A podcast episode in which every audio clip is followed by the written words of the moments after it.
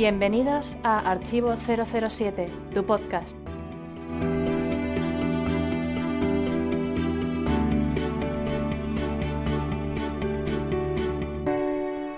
Hola gentes, al habla Alberto, alias Claal, que estamos en el podcast 113, correspondiente al mes de octubre de 2017, y lo que vamos a hacer en esta ocasión es contar nuestras primeras experiencias como fans de James Bond, con las novelas, con las películas, con los videojuegos y con todo tipo de temáticas, pero antes vamos a dar la bienvenida a David, al que conoceréis en el foro como David Moore. Hola compañero. Hola Alberto, ¿qué tal?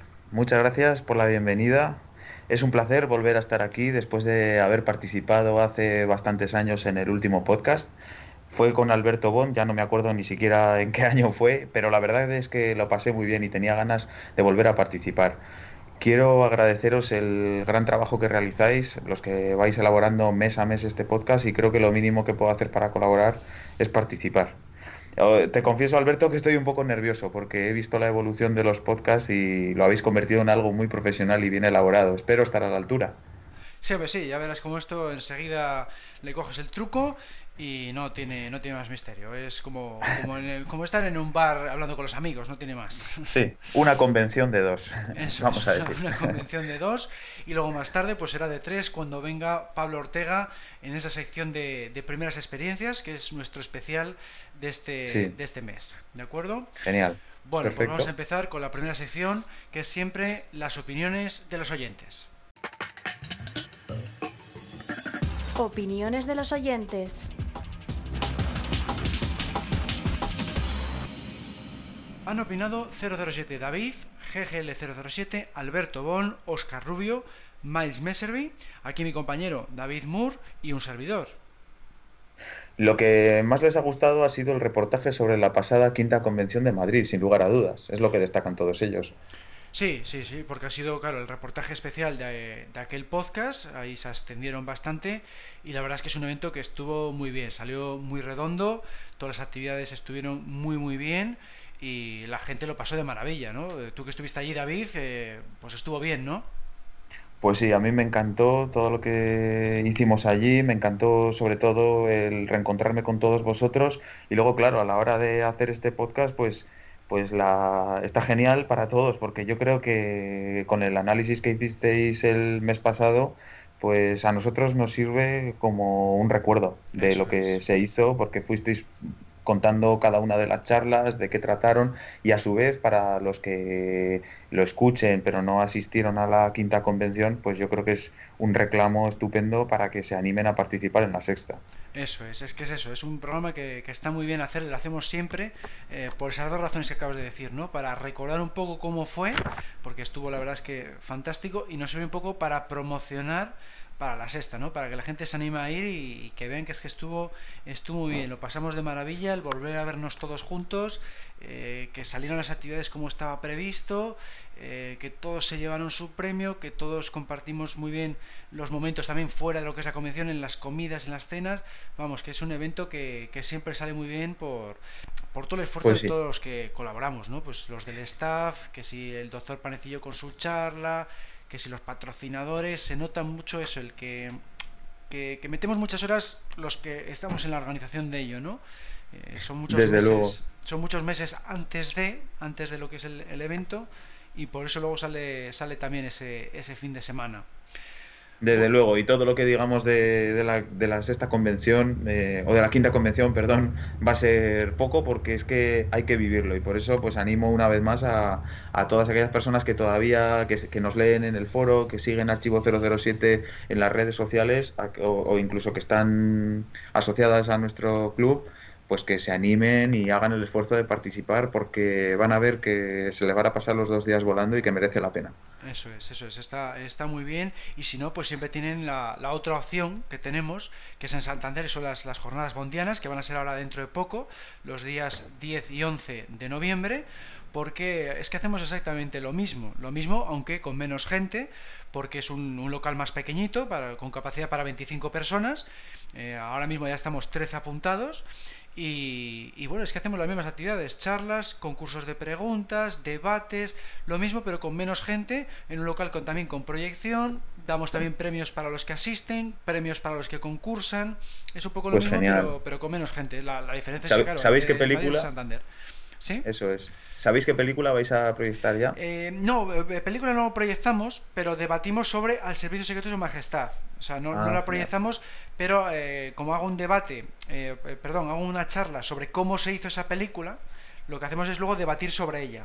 ¿Sabes? Esa es un poco, es una combinación distinta. Como hay menos tiempo, porque es solamente un día, pues no la, no la para, para ahorrar tiempo, para tener tiempo para los concursos, ¿no?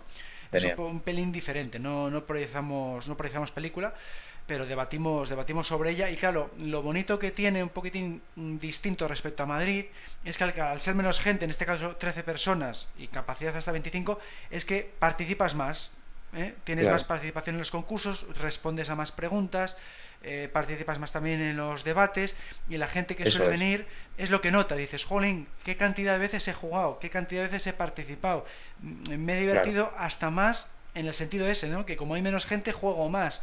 Pero claro, la, otra pega que tiene, y eso es así, es que tienes que venir a Madrid, eh, perdón, tienes que venir a Santander en vez de a Madrid y te puede complicar un poco más el transporte o, el llegar aquí, ¿no? Pero bueno, claro. eso es la otra pega que tiene. Pero tiene esa ventaja de que al ser menos gente, pues tienes una mayor participación. Claro. Bueno, pues vamos a seguir con el podcast. El espontáneo.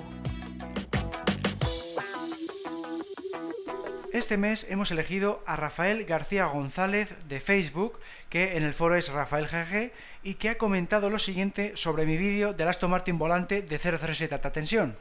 Pues resulta que es mi favorito, y por encima incluso del mítico DB5. Tuve la suerte de ver uno en vivo en Londres en 1999, y es un coche con una línea preciosa. Bueno, pues muchas gracias Rafael por visitarnos por Facebook, además de participar en el foro. Y bueno, pues en lo personal me encanta que disfrutéis de esta larga serie de vídeos que estoy haciendo titulada Body Motion. Os recordamos como siempre que cualquier comentario que pongáis en los sitios en los que estamos, pues podrán aparecer en esta sección del podcast titulada El Espontáneo. Y bueno, pues cuáles son los sitios en los que estamos, pues os lo recordamos aquí. Estamos en archivo007.com, en el foro archivo007.com barra foros y en las siguientes redes sociales, Facebook, Twitter, Google Instagram y LinkedIn. Seguimos con el programa.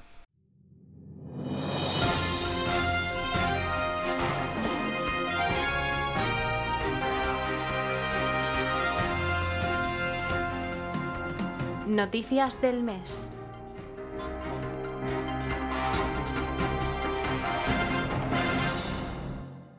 La editorial Dynamite publicará un nuevo cómic en enero de 2018. Llevará por título The Body y estará compuesto de seis números. Nos presenta a un Bond en pleno examen médico tras una misión y narra cómo cada cicatriz y herida se relaciona con lo que le ha pasado en esta operación.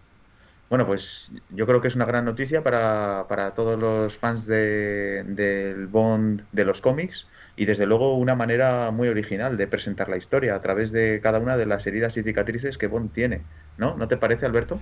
Pues sí, la verdad es que es un concepto muy novedoso, a través de flashbacks puede estar interesante y bueno, parece que están teniendo bastante éxito los cómics de Dynamite, si no nos sacarían tantos, así que en principio tiene muy buena pinta, la gente en el foro parece que está bastante entusiasmado con los que están sacando, así que adelante con ello, o sea, yo lo veo bastante bien. Vamos ahora con una noticia relacionada con Sir Roger Moore. Se ha inaugurado un nuevo estudio en Pinewood en honor a Sir Roger Moore el pasado 15 de octubre bajo el nombre de Roger Moore Stage. A la fiesta acudieron celebridades del calibre de Monty Norman, Michael Caine o Michael G. Wilson. Pues esto me parece estupendo porque Roger Moore eh, tenía su propio despacho allí en los Pinewood y eh, bueno, pues ha hecho una carrera allí eh, súper extensa, como sabemos, muchas décadas haciendo todo tipo de, tareas, no solamente de actor, era también productor, dirigió incluso episodios del Santo, vamos, mm, es un reconocimiento más a toda su carrera y esto es lo que le faltaba, ¿no? Me parece algo muy, muy merecido. ¿Tú qué opinas, David? Pues desde luego, Roger Moore lo que ha hecho por, por los estudios Pinewood y en particular por la saga de James Bond, pues ha sido increíble, ha sido sin duda yo creo que la persona gracias a la cual la saga se ha hecho realmente longeva eh, y, se ha convertido en un mito y yo creo que después de, todo lo que hizo, pues, pues este es un gran reconocimiento para él. veremos si en la siguiente película de James Bond también se le hace algún guiño como muchos estamos deseando. Bueno, y vamos ahora con la siguiente noticia. Eh, el diseñador de producción Dennis Gassner volverá en Bond 25, lo que será su cuarta película Bond consecutiva. Yo la verdad eh, es que tampoco controlo mucho cuáles son el personal de producción de, de, cada una de las, de las películas y cuáles siguen y cuáles no, pero yo creo que todo lo que sea seguir en la línea de éxito y en, la línea que viene mostrando las películas de James Bond en los últimos tiempos va a ser una buena idea. ¿No te parece a ti, Alberto? Sí, sí, yo iba a decir pues, un poco lo mismo, ¿no? Eh, es interesante que se mantenga siempre el mayor número posible de gente del equipo técnico. Entonces, si siguen con el mismo de, diseño de producción, que es el que se encarga principalmente de los decorados, pues adelante, ¿no? Eh, ha hecho un buen trabajo en las anteriores, pues que sigan contando con él, a mí me parece eh, estupendo. Por primera vez en España se va a proyectar Casino Royal acompañada de una orquesta sinfónica. El evento tendrá lugar en el IFEMA de Madrid los días 5 y 6 de enero de 2018. Las entradas desde 65 euros ya están a la venta. Bueno, pues esto es algo realmente eh, sorprendente porque se ha hecho en otras ciudades. Quiero recordar que se había hecho en Londres no hace mucho y es sorprendente que se haga así en España. Lo que me ha chocado es que se haga eh, en la festividad de Reyes, porque los días 5 y 6, pues como que no me parece una, fecha muy apropiada. Pero bueno, es interesante que se hagan estas iniciativas también en España, ¿no? Eso es lo, bueno, que, esto de proyectar película con orquesta en directo es algo que se está poniendo muy de moda y me gusta que se empiece a hacer aquí en España también, ¿no? Eso es lo, lo bueno, ¿no, David? Pues sí, además yo creo que la película elegida, Casino Royale, en este caso tiene una banda sonora que, es muy reconocida, una banda sonora muy buena y me parece buena edición para llevarlo a cabo con una orquesta sinfónica. Eh, bueno, en cuanto a los días, sí que es verdad que a lo mejor hay mucha gente que está fuera, pero también puede ser que, que, sea la fecha de Reyes, a lo mejor hay precisamente más ganas de ocio y de asistir.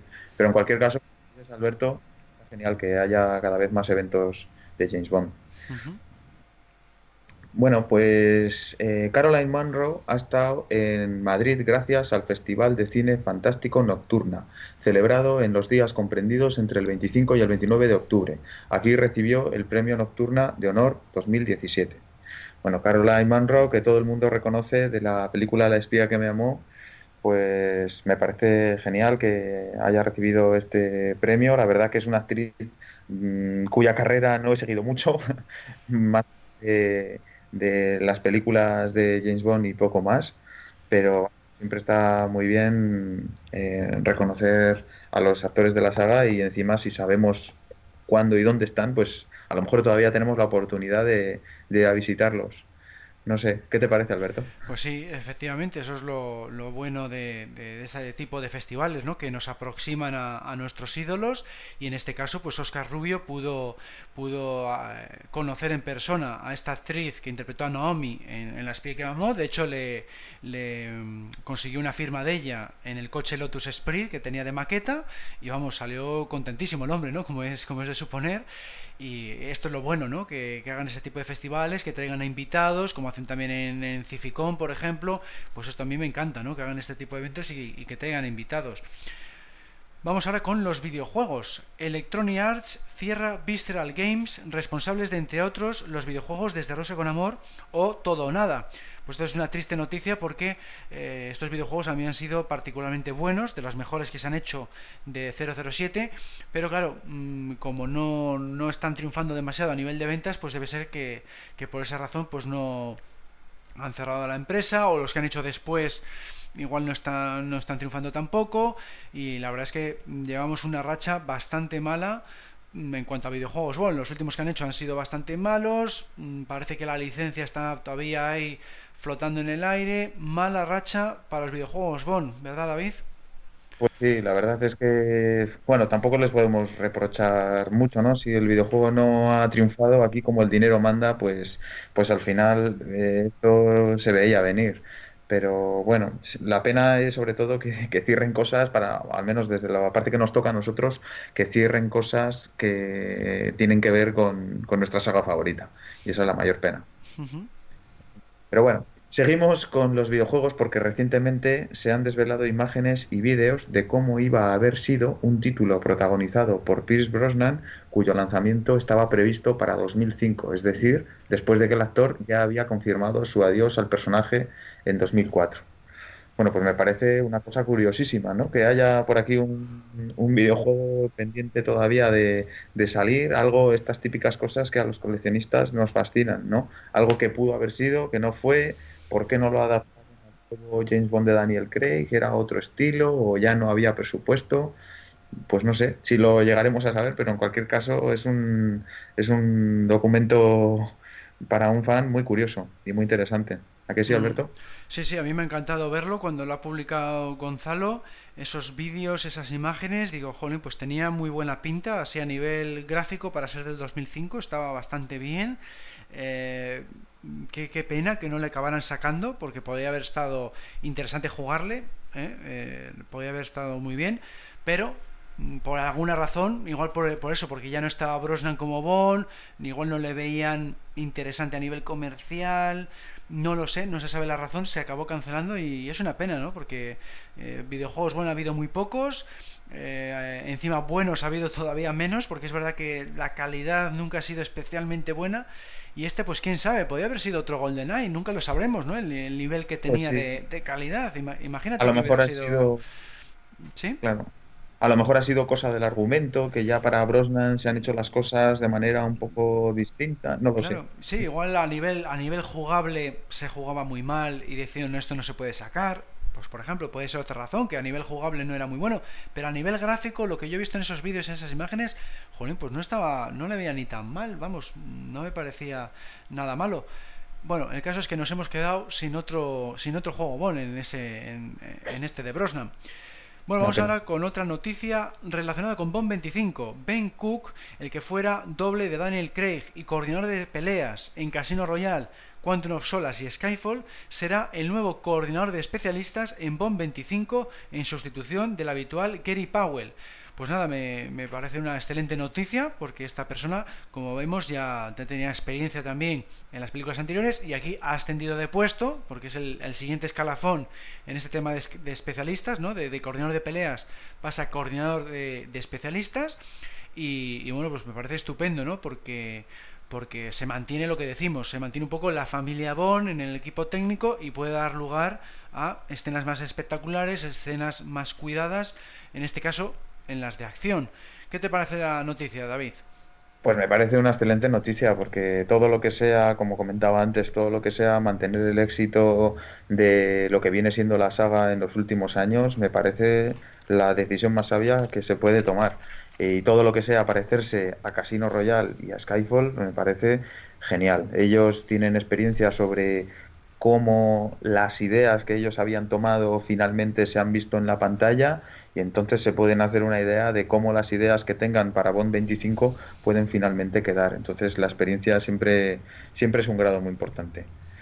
Bueno, y una noticia para los coleccionistas de figuras. En diciembre saldrán a la venta nueve figuras Funko de James Bond. En concreto serán las de Sean Connery, Roger Moore, Jill Masterson, Odd Job, Blofeld de Solo se vive dos veces y Tiburón.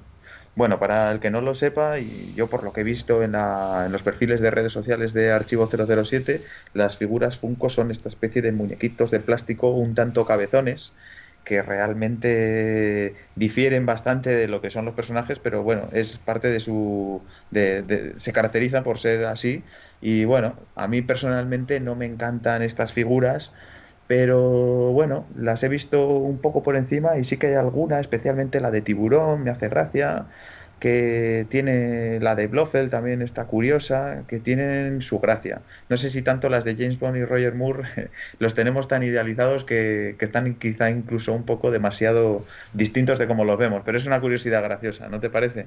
Sí, sí, sí, no, y me imagino que, acabarán triunfando igual que todas las demás, porque vamos, se, se están vendiendo muy bien, en todas las tiendas veo siempre toneladas de estas figuras y me imagino que las de James Bond pues acabarán triunfando también y en el foro pues me imagino que también se venderán se venderán muy bien entre los foreros a mí personalmente pues me pasa un poco lo mismo que a ti no que que me parecen eso pues unas figuras un tanto cómicas yo soy más de figuras tirando a realistas y no, no, no adquiriré ninguna, vamos, no es, no es el estilo de figura que yo suelo comprar.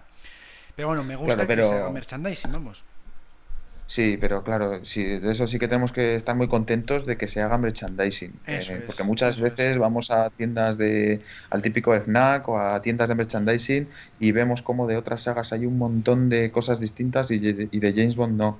Mm. Y, está genial que podamos disponer de más opciones. Eso es, sí, me gusta que eso, que, esté James Bond presente en las tiendas, porque bueno, pues puede promocionar la saga, puede mm, generar más movimiento de, de fans o generar más expectación en la gente pero en este caso en concreto pues es un artículo que a mí personalmente no me interesa, ¿no? Pero sé que puede tener éxito eh, a nivel comercial. Y bueno, vamos ahora con las noticias relacionadas con nuestro club archivo 007. En primer lugar, seguimos publicando solo para socios los vídeos de la pasada quinta convención anual de Madrid. Si entráis en la oficina del MI6 podréis ver la charla de Eduardo Jiménez sobre Ian Fleming y la de Manuel Sánchez Guerrero sobre las canciones. También seguimos publicando vídeos en abierto con entregas de las series Bond, Bond in Motion, eh, Archivo 007 estuvo allí y el despacho de Clark. Por si fuera poco, hemos publicado fotos y vídeos de los dos eventos a los que hemos acudido en representación del club. Por un lado, fuimos a Cificón 2017 en Valencia, donde pusimos un stand y una exposición. Por otro, fuimos a la sexta Feria de Coleccionismo de Mieres en Asturias, donde pusimos un stand, una exposición e impartimos una charla sobre las canciones.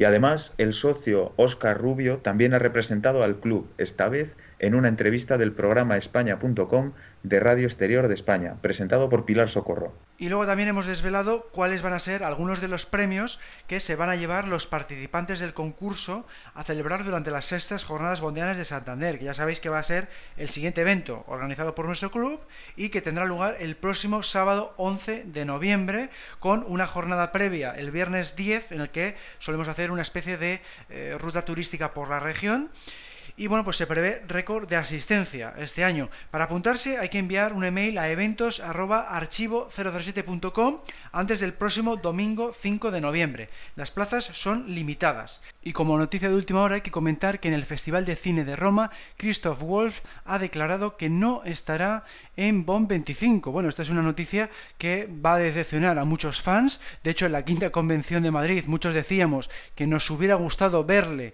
en esta película para que James Le liquidara de una vez por todas, para cerrar, digamos, en condiciones la venganza del Bond de Craig, pero no va a ser posible porque ya ha dicho el actor que no va a estar en esta nueva película. Parece ser que querían a un nuevo villano, que es la, tradición de la casa, y no, no va a ser posible. Esta es la última noticia eh, que vamos a introducir en este podcast de octubre. Seguimos.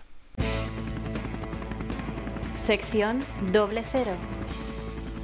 Turno de empezar con el especial Primeras Experiencias. Para ello contamos con todo un fan de la serie, Pablo, alias Pablo-Ortega en el foro, con más de 5.000 mensajes en el mismo. Bienvenido al podcast. Muy buenas a todos. Eh, un placer volver a estar contigo, Alberto, que hacía muchos podcasts que no compartíamos. Es verdad, sí.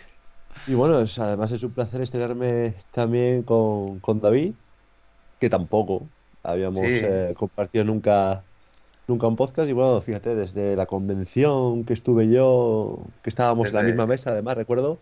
En la tercera convención, sí, en el 2015. Exactamente, pues oye, pues es un placer siempre tener nuevas voces, ¿verdad? Pues sí, se te echó de menos en la, en la quinta convención, por cierto. Era, sí, en la, no, en la cuarta nos vimos. Nos vimos en la cuarta. No, en la tercera. y se te echó mucho de menos en esta última, en la quinta.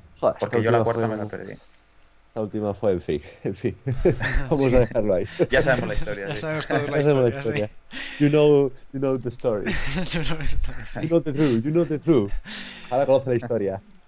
Bueno, pues vamos a empezar por los inicios del personaje, las novelas de Ian Fleming. Y entonces, pues eh, quería preguntaros cuál fue la primera vez que leísteis uno de sus libros, Pablo. Bueno, como bien sabéis, los que los que por el foro, y si no, bueno, pues también los que con los que he compartido experiencias, ¿verdad? Personales. Yo el personaje prácticamente, digamos que que mi entrada a él fue las novelas. yo, yo soy fan de James Bond gracias a los libros de Ian Fleming. Un día, pues estaba en la biblioteca de aquí de Torlavega, de, de mi ciudad, y bueno, pues andaba buscando, andaba buscando un libro. Años que tendría yo, unos 15, 14, 15 años. ¿Sabes? Recuerdo que era previo a, a Casino Royale. Entonces, si Casino Royale es del año 2006, pues sí, unos 14, unos 14, 15 años tenía yo. Y bueno, había unos libros de James Bond y el personaje, por lo mítico, ¿no? Pues como muchas veces muchos personajes que famosos que tienen cierta solera ya, pues los conoces de habladurías, los conoces un poco de, ¿sabes? Y dije, bueno, mira, pues vamos a... Anda, si hay libros. y bueno, cogí, cogí el primero, Casino Royal, empecé a leerle, me encantó, me encantó, y eh, lo que hice fue, pues así, los que estaban allí, que no eran toda la colección de RBA, pues los fui cogiendo, los fui leyendo, me encantaron. Y ahí lo que llegó ya fue, pues fue Casino Royale la película, que fue la primera película que vi en cine. Y ya todo pues es eh, llegar hasta estos días aquí en el foro, las convenciones, microquedadas, jornadas bondianas. Y eso es un corda. Tremendo. Así fue, así fue como empecé. O sea que realmente no habías visto ni siquiera una película antes de leer el libro, ¿no? Sí, a ver, sí. Sí, pero bueno, eso ya lo hablaremos después. Ah, vale, vale. Sí, sí, yo, yo había visto una, ¿vale? Yo había visto uno que era, que creo que la conoces tú bastante bien, Alberto, además. Eh, yo había visto una y, oye, pues sí, pero no sabía realmente que había tantas. Ah, vale, vale. ¿Acuerdo? Entonces yo digo, pues bueno, será una mítica película que hacen de un superhéroe, pues como pueden hacerte una película, ¿sabes? Ya, ya, ya vale, vale. Jason Bourne y dices tú, ah, bueno, pues tal. Pero me sorprendió eso, acudir a la biblioteca y decir, anda, pero si hay novelas, es decir, es un personaje ya que existe ya en las novelas. Y bueno, pues oye, vamos a verle, vamos a leerle. Y me encantó, y bueno, después lo que te dije, pues pues llegaron algunas de John Garner, tengo aquí también eh, Coronel Sun, tengo también tu novela, Alberto. Pues oye, pues qué decirte, o sea, tengo por suerte, aunque no de la misma colección, todas las novelas de Bond también, que he conseguido hacerlas a posteriori. La verdad que me ha costado, pero bueno, gracias a, a Eduardo Eduardo, pues he podido hacerme con todas. Y también a Elena Vesper, que, en su momento, cuando no las tenía y quería otra vez volver a leerlas, sobre todo las que no estaban en la biblioteca de, de Torlavega, pues me las pasó por eh, las pasó por formato de PUF, ¿vale? Para leerlas en, el, en la tablet. Y oye, pues un poquito eso, porque a mí es que yo te digo, o sea, yo si tengo que elegir entre mamá y papá, es decir, entre el bon literario y el bon cinematográfico, yo no tengo ninguna duda, me quedo con el, cine, con, el, con el, literario. Eso es. Bueno, pues eh, ahora le tocaría a David, cuéntanos. Sí, eh, pues yo tuve una... He conocido las, novelas de una manera yo creo que más tradicional, más como la mayoría. Yo primero conocí las películas, eh, ya os contaré más adelante que, que, conocí poquitas, era una época, yo también tenía 13, 14 años, de esto pues ya hace otros, ya debe de hacer pues unos 15 años de eso. Y la verdad que en estos 15 años yo creo que han cambiado mucho las cosas en cuanto a conocer, eh, por ejemplo, todo lo que tú quieras conocer de un personaje como este, de una saga. Entonces, en esa época era bastante complicado, con, eh, por ejemplo, conseguir libros, conseguir libros por Amazon o por eBay. Eh, en esa época era complicado conectarse a Internet. Era claro, era muy complicado. Casi tenías que coger la franja horaria que tu madre o tu padre no utilizaran el teléfono. Bueno, yo, yo ni siquiera tenía internet en casa, entonces, entonces era muy complicado. Claro, iba yo también a, a los ciber a, poder conectarme, total. Que yo soy... Ramón aquí en plan eh, hablando de cosas de la tarara. Claro, sí, pero es, que realmente, pero es que realmente ha cambiado mucho. Es que parece que no, pero ha cambiado mucho. Entonces, al principio yo no podía, yo no conocía apenas películas, conocí un par de pelis y pues así un poco de casualidad en un centro comercial, claro, esas pelis me gustaron mucho y descubrí el personaje, ¿no? Yo tampoco sabía que era una saga y de casualidad en un centro comercial pues encontré una novela que fue justamente la última que se escribió, si no estoy mal informado, que es la de El, em, el hombre de la pistola de oro, que además fue publicada a título póstumo de Ian Fleming y, la compré. Y dije, anda, pero si este personaje, pues como tú has dicho, Pablo, esto ya existía en las novelas. Eh, y empecé a leerla y claro, eh, presentaba un personaje muy distinto de... Además es que esa novela es muy chocante porque, porque empieza con un James Bond al cual le han lavado el cerebro intenta matar a su jefe y claro, me alucinó. Sí, la verdad que tú has empezado, Gore. Y, claro, pero porque fue la primera que conseguí de casualidad. Esa colección que empecé con una con una edición de libros de bolsillo de estos de tapa blanda un poco malillos y es la única que tengo, la he completado hace dos años, porque el último libro que conseguí fue mm, La espía que me amó, y ya con eso tenía todos los oficiales de Fleming y, fue, fueron muy, muy difíciles de conseguir. Y desde entonces pues, me gustó mucho, porque como dice Pablo, te presenta un personaje muy distinto del de las películas. La verdad que para mí tiene un encanto especial también. No sé si, soy capaz de decir también que prefiero el de los libros que el de las películas, pero, pero es muy especial. Ah, pues yo aquí, yo aquí voy a, contracorriente, como de costumbre, porque... Qué raro, qué raro, ¿verdad? Qué raro, qué raro, qué raro. Pues porque yo, yo, bueno, yo soy fan de las, de las películas, yo lo de las novelas nunca me, animé a conocerlas porque intuía que no me iba a hacer mucha gracia. Y cuando me animé pues ha sido ya hace unos pocos años con el tema este del foro que me insistía mucho la gente pues oye pues tienes que leer a Fleming pues por, por ver cómo es y tal y hace pues nada no sé si ha sido hace uno o dos años cuando dije bueno pues me voy a animar aunque sea por el relato corto 007 Nueva York y entonces digamos, pues por lo menos esto que es cortito, pues por decir, he leído a Fleming. Y entonces leí ese corto y efectivamente pues no me hizo, no me hizo gracia porque claro, son más thriller de espionaje, es una cosa pues más seria, eh, no tiene la, la, acción espectacular que yo busco en este tipo de historias y no, no. Luego le di una segunda oportunidad y leí el de 007 de alta tensión, me pasó pues otra vez lo mismo, pues que no es otro personaje, es otro, otro es otro personaje, es otra cosa, es otro es otro producto, otro producto y tampoco y aún así también bueno, en 2008 también eh, 2008 y 2010 también probé con, con otros autores, probé con la, esencia del mal y Carta Blanca, ¿no? Y bueno, aunque me entretuvieron. ¿Y contigo y, por eso, a ver, por eso, a ver, las leí y me entretuvieron y las leí enteras, que eso, bueno, ya es algo, ¿no? Pero, pero que, que no me va, vamos, que no, que es otro género y no, me gustó un poquito más Carta Blanca porque tiene un poquito más de acción, es un poco más entretenida y, bueno, pues eh, se me hizo un poco más llevadera, pero que no, no me va mucho, ¿no? En este mundo, o sea, escrita en esta época. Está más en eso, es más moderna, tiene un poco más. en esta época, a diferencia de lo que suelen ser eh, por genérico las novelas de. Eso es, y bueno, no sé, la vi, sí, más contemporánea, más ágil, más entretenida. Muchos gadgets, muchos tiene, gadgets que tiene más gadgets, sí, se, aproximaba más, a mí. Es más como las pelis. Es más como las pelis, eso es, más cercana al, al cinematográfico quizá por eso me gustó un poquito más, pero aún así no la volvería a leer, por ejemplo, no la volvería... Y entonces, como no se acercaba a lo que yo quería, pues por eso me escribí mi propia novela Libertad para vengarse, porque digo, yo quiero hacer algo que se acerque más al James Bond cinematográfico y eso es lo que hice con esa, con esa novela, ¿no? El James Bond literario para mí, pues no pues sencillamente no, no, no digo que esté mal ni nada, no se acerca a mis gustos, sin más.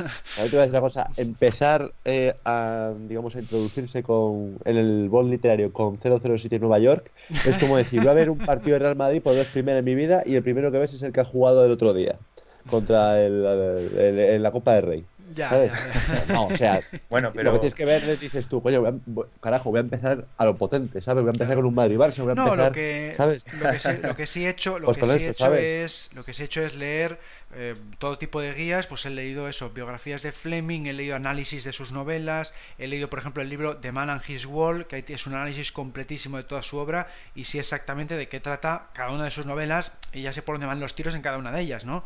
Entonces ya sé que es un estilo que a mí no me eh, va no me va a ir, ¿sabes? O sea, me hablas de me hablas de este hombre de la pistola de oro y ya sé qué ocurre, lo del lavado de cerebro, el intento de asesinato de M, que quién es Escaramanga, que se enfrentan en la jungla, lo del tren y todo eso. O sea, ya sé un poco un poquitín toda una visión general y ya sé que al leerlo no me va no me va a hacer gracia por el estilo que le, que le aportó, ¿no? Entonces no quiero meterme más por eso, porque ya ya sé que es otro otro género. Bueno, pasando, pasando ahora a las películas. Eh, Alberto, Alberto, es que quería comentar una cosa de, la, de las novelas. Yo creo que las novelas eh, hay que leerlas por, por varios motivos. Eh, uno de ellos es por las descripciones de Fleming, que son impresionantes, porque es que aunque nosotros en las pelis nos pongan la peli súper super currada, unos escenarios magníficos, es que las novelas y la manera que tiene de narrar Fleming es increíble. Eh, luego aparte tiene un punto de, no sé, yo en la novela de, del hombre de la pistola de oro, aparte de que, bueno, aluciné con ese principio, pues luego también alucinas con, con lo explícitos que son los libros en todos los sentidos, tanto tanto mm, para mal como para bien. O sea, son, son libros donde, donde hay violencia muy explícita, donde hay sexo explícito. Y luego para mí la ventaja más grande que tienen las novelas es que mm, podemos ver algo que no se ve jamás en las películas, realmente, o rara vez se intuye, que es cómo piensa Bond interiormente. Cuando él está pensando esos pensamientos que se ven en los libros, que siempre él se dice a sí mismo, maldita sea, ¿cómo has podido hacer esto? ¿O cómo se te ha podido escapar esta otra? ¿O tengo que hacer esto? Eh, y se ve ahí cómo es él, los miedos que tiene, las intenciones, y se le ve de una manera mucho más humana. en, las películas es, más un superhéroe. Sí, sí, sí, no, y se le ve pues eso, que es más racista y machista, y a mí es una perspectiva que, también no me hace ninguna gracia, porque vamos, tiene una personalidad... Racista, racista no. O sea, racista pues, no. hombre, mm, vive y deja morir, suelta cada una que... no, pero, pero no, no, no, no. Ahí está el problema. Pero, claro. Ahí está el problema. No, no, no podemos decir que Bond sea racista. Eh, eh, empezando por lo que tú dices, por mi deja morir, que precisamente, oye, si eres racista, yo creo que con la chica negra no te acuestas. O sea, eso es lo primero. Hace excepciones con las mujeres, pero vamos, con los hombres, pues no sé. Pero bueno, si eres racista, eres racista con toda la ley, si no, no. O sea, esto no es hoy un 20%. No. Yo lo que te quiero decir es que efectivamente, pero porque el libro, la literatura, da una cosa que jamás va a dar una, una película, que es que tú puedes escribir una novela de mil páginas, ¿de acuerdo? Y en ella, claro, puedes insertar lo que te dé la gana. Una película no puedes tener una película de cinco horas. Es decir, para todo expresar y exponer y, dar a conocer todo lo que es una novela en su esencia en una película, claro, estamos hablando de que tiene que ser una película de cinco horas. Claro, claro. Casino Royal, que no es tan larga la novela, ¿vale? Tendrías que meterla seis horas para que poder expresar y explicar cómo Bond le explica a Vesper el motivo por el cual disfruta comiendo solo, el motivo por el cual es sibarita, eh, los miedos que tiene Bond en el momento, es muchas cosas. Entonces, claro, mm. ese matiz, ese, ese, ese, lujo que se da la novela, ¿vale? Claro, es lo que a mí me encanta, lo que tú has dicho muy bien, David, de los pensamientos de Bond. Es que ese lenguaje interno, esos detalles. en las películas un narrador en off que te que, que, que, cambiaría totalmente la manera en que las películas están concebidas hasta ahora, salvo que pusieras ese narrador, no se puede jamás plasmar de la manera en que se plasma en las novelas. Exactamente. Entonces, eh, yo eso es lo que veo, esa riqueza que da la literatura. Claro, en las, en las películas no, en las películas va, pues oye, como se hace un resumen. Es, decir, vas a los fundamentales, esenciales y ya está, y es otro lenguaje y tiene que ser así. ¿Sabes? Como te digo, de hecho, tú en una película, yo lo digo muchas veces, a mí me encantan las novelas, pero si llevásemos Bond 100% fidedigno a una película hoy en día, hmm. fracaso. Y yo, oye, soy el primero que le gusta, pero yo reconozco que, oye, yo prefiero que me muestren el Bond eh, cinematográfico en toda su esencia. Porque es como voy a disfrutarlo yo. Yo cuando voy al cine quiero, quiero hibiri hibiri, como diría Broncano. Quiero, en fin, ese tipo de cosas. Quiero como cuando estaba viendo Spectra en el cine, solo, pero bueno, el día del estreno. Quiero decirte, o sea, yo lo que quiero es que en ese momento disfrutarlo al 100%, ¿vale? Y, y, que me haga saque una sonrisa y que pase momentos incluso hasta chistosos, ¿sabes? Como cuando cae Bond en el sofá. Esas cosas no lo vas a ver, no lo vas a leer nunca en un libro, pero cuando lo ves dices tú, aquí está. ¿Sabes? Y eso es lo que yo quiero en el sí, son, dos lenguajes distintos. El lenguaje cinematográfico, pues claro, es más visual y tiene que ser eso, pues le han metido un poco más de comedia que en las novelas no había, lo han hecho pues más políticamente correcto para que guste más a todo tipo de audiencias, entre ellas la audiencia femenina, pues porque en las novelas era pues eso, más, más machista también, lo han adaptado para que guste más a, todo tipo de audiencias, si no, no va el público a verlo tampoco. Entonces podría ser un fracaso de, taquilla si no lo adaptas, ¿no? Eso es un poco todo, y por supuesto para adaptarlo a la censura de los 60. Eso también fue un motivo importante. Entonces, es, es, todo, es otro, otro, tienes que adaptarlo al medio al que vas a hacerlo, ¿no? Esa es un poco la, consecuencia. Bueno, vamos a pasar ahora a las películas. Eh, ¿Cuál fue la, la primera que viste, Pablo? Pues mira, una que creo que a ti no te gusta absolutamente nada, que se llama GoldenEye, Alberto. No sé si. Creo que es de, las que peor pones, ¿no? Sí, ¿no? La pones con un 2 sobre 10 o algo así en lo de la contracorriente, ¿no? no, sí. La primera, la primera fue GoldenEye. Eso, vamos, eso siempre, siempre, siempre. Es decir, eh, me acuerdo perfectamente que la echaron en Antena 3 eh, hace ya bastante. De hecho, te estoy hablando por 2000 2003, 2004, 2003 o incluso antes. Sé, sé que fue GoldenEye porque me quedé impactado. O sea, me quedé impactado en ese momento. Luego creo que ha sido la película probablemente que más han puesto de James en televisión, junto con las de Roger Moore, creo. O Muere otro día, ¿eh? Muere otro día lo han repetido muchísimo también. Sí, también. Muere otro día, vamos, siempre me lo dice Raquel, que dice, jo, Muere otro día, la he visto muchas veces porque la han repetido mucho en Antena 3. Otra, exactamente. Me, me, lo dice siempre. Yo sé que era eso. Y luego en 2003, 2004, 2003, 2004 me acuerdo que un verano estuvieron echando todas las eh, películas de James Bond, sobre todo las de Roger Moore. Sí, Roger Moore han hecho muchas yo sí. Yo creo que como, como actor Bond, creo que Roger Moore ha sido el que más películas han puesto en televisión. Sí, sí, sí. Y luego GoldenEye, yo para mí tengo la sensación que es la película que yo más veces he visto en televisión. Igual era un, un vídeo que he puesto en bucle, pero yo creo que y para mí esa es la sensación que tengo. Dicho esto, claro, es una película que, que jolín, eh, vamos eh, entrando en esencia y Alberto de esto es un maestro porque, vamos, la ha analizado cuatro millones de veces porque es su favorita. Eh, es una película que a mí, la verdad, que es de la, la de Brosnan la que más me gusta. No sé si es por el tema de haber sido la primera, si es por el tema de de que tiene aspectos que quizás se hubieran, hubieran casado bien con Timothy Dalton, es decir, está, digamos, en un, en, un punto intermedio entre lo que es el Bond real de, de Brosnan y el que venía. Eh, la dirección, el guion, que para mí me parece bastante bueno, eh, no sé qué, pero es una película que yo para mí es, es la que más cariño tengo la que vi y la que precisamente por ella, pues digamos, eh, dije, anda, mira, si aquí el personaje tiene, tiene novelas. Y bueno, desde ahí comenzó todo, es decir, eh, para mí es una película que está muy bien, está muy bien. Luego, pues digamos, caído en decadencia, es decir, eh, llegó el Mañana Nunca Muere, Luego llegó El Mundo Nunca Suficiente, que un poco me gustó más que El Mañana Nunca Muere, y luego llegó Un Otro Día, que para mí es un esperpento. Pero bueno, como no queremos que Alberto le dé algo. no, hombre, sin problema. ¿eh?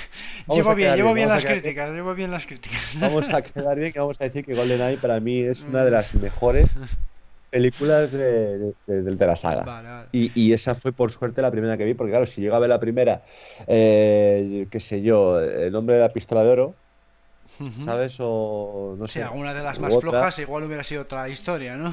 Claro, o, o Quantum of Solace, pues dices tú, pues bueno, ¿sabes? Sí, igual no le das importancia y no, no, te engancha. Claro, ¿no? empezar una película como GoldenEye, que la verdad que mucha gente también está ahí la cuestión de los que visteis, vosotros los que vivisteis, y digo vosotros, bueno, digo tú, Alberto, en especial. Eh, bueno, tampoco tú tanto, sino con gente como Ramón, por ejemplo, los más, digamos, vejestorios del foro.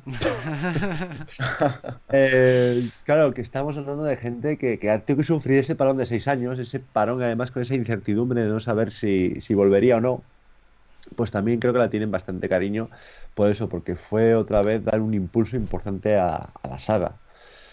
y, eso, en fin y al cabo, la primera mía fue esa, fue GoldenEye, fue en televisión, no hubo tantos anuncios como hay hoy en día, pero, pero eso, recuerdo perfectamente de, que fue ella. Vale. Bueno, y David, ¿has dicho que también fue GoldenEye en tu caso? No, no. o sea, bueno, es la que más te gustó, pero habías visto ya otras. Sí, yo para mí el apartado películas en el tema James Bond es, eh, no solamente puedo hablar de la primera película que vi de James Bond, sino que fue mi primer contacto con James Bond ver una película. Y como casi todo lo que me ha pasado, que tiene que ver con James Bond, y la verdad que casi todo, me ha pasado por casualidad. Yo, bueno, vivo en un pueblo pequeño donde no hay cine, o vivía en un pueblo pequeño donde no hay cine, y entonces pues eh, me desplacé con mi familia, con mis padres, al pueblo de al lado a ver una peli, que creo que era una de Harry Potter. Y cuando llegué allí, pues no había tal película, no la podíamos ver porque no recuerdo si no estaba, no se había estrenado, no había llegado, no sé qué pasó. Y entonces, claro, dijimos, bueno, pues ya que estamos aquí, vamos a entrar a una. Pues mira, tienen ahora esta que acaba de empezar hace un minuto, venga, pasen. Y entramos. Y la que ponían era Muere otro día.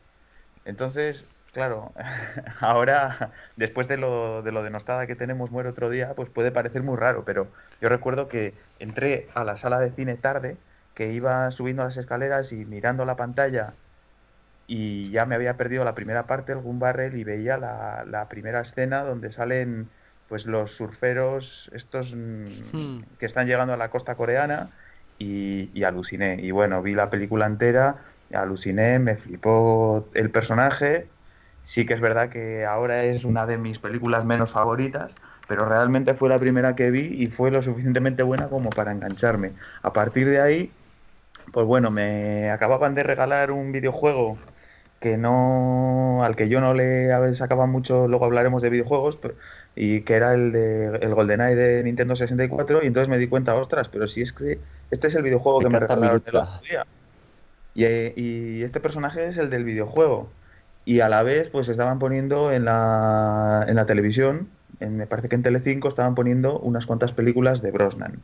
Y entonces pude ver en ese en esa semana o en ese mes pude ver no solamente Muere otro día en el cine, sino GoldenEye y El mundo nunca es suficiente. Y ya para te mí empachaste, David, me cago en la leche, te empachaste. sí, sí, pasaste de no ver ni una a decir, pero si todo el mundo claro. gira en torno a vos.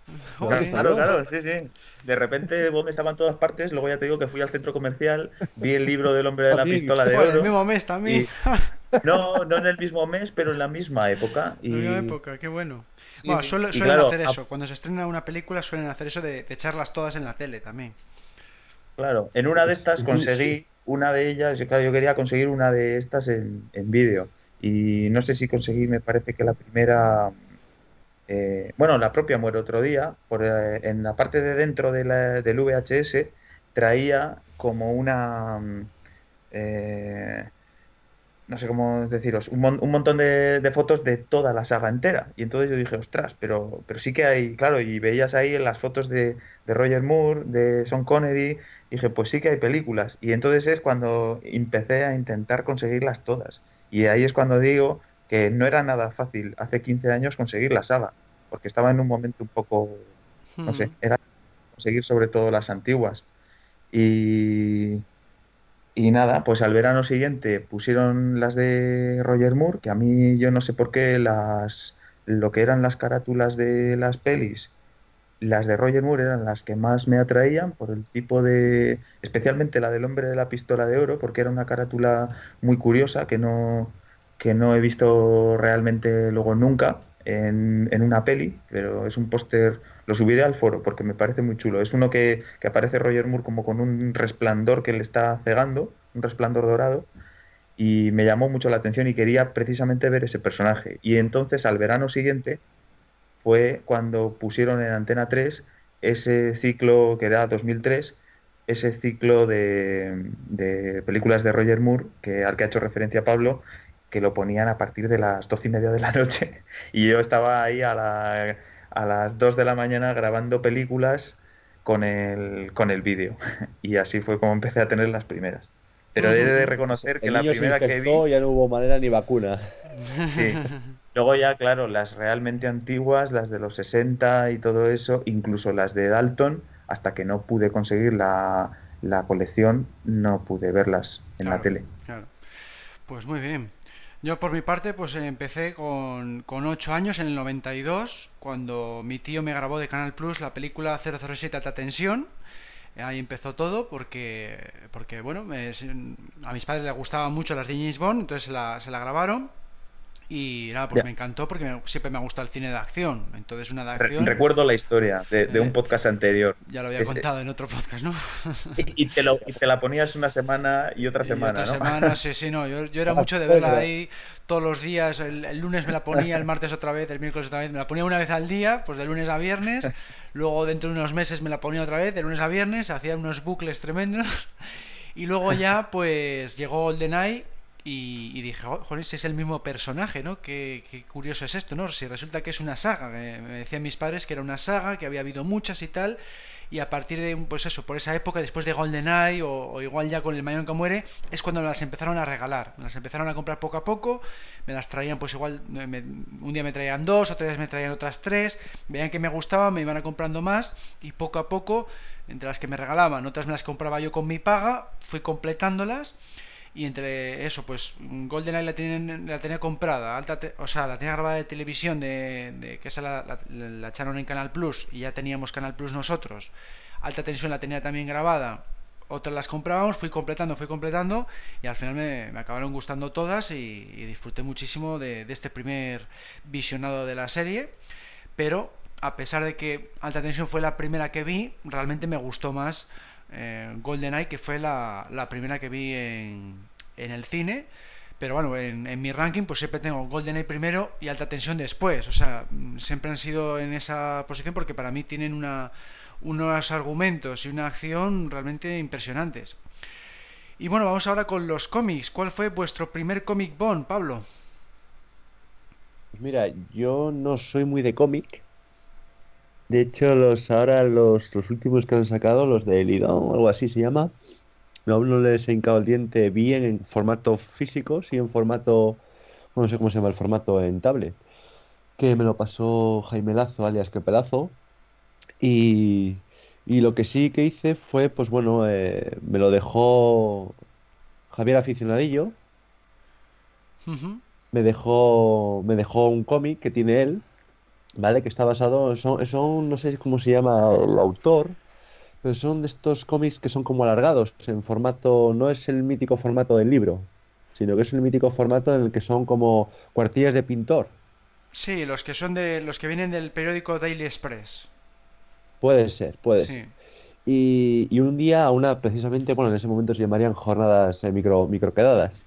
Hmm. Me llevó me llevó todos los que tenía él. ¿Vale? Que son básicamente era Casino Royal, eran las historias cortas de alta tensión, Octopussy, era Coronel Sun, que también salió, era, bueno, eran estas, ¿vale?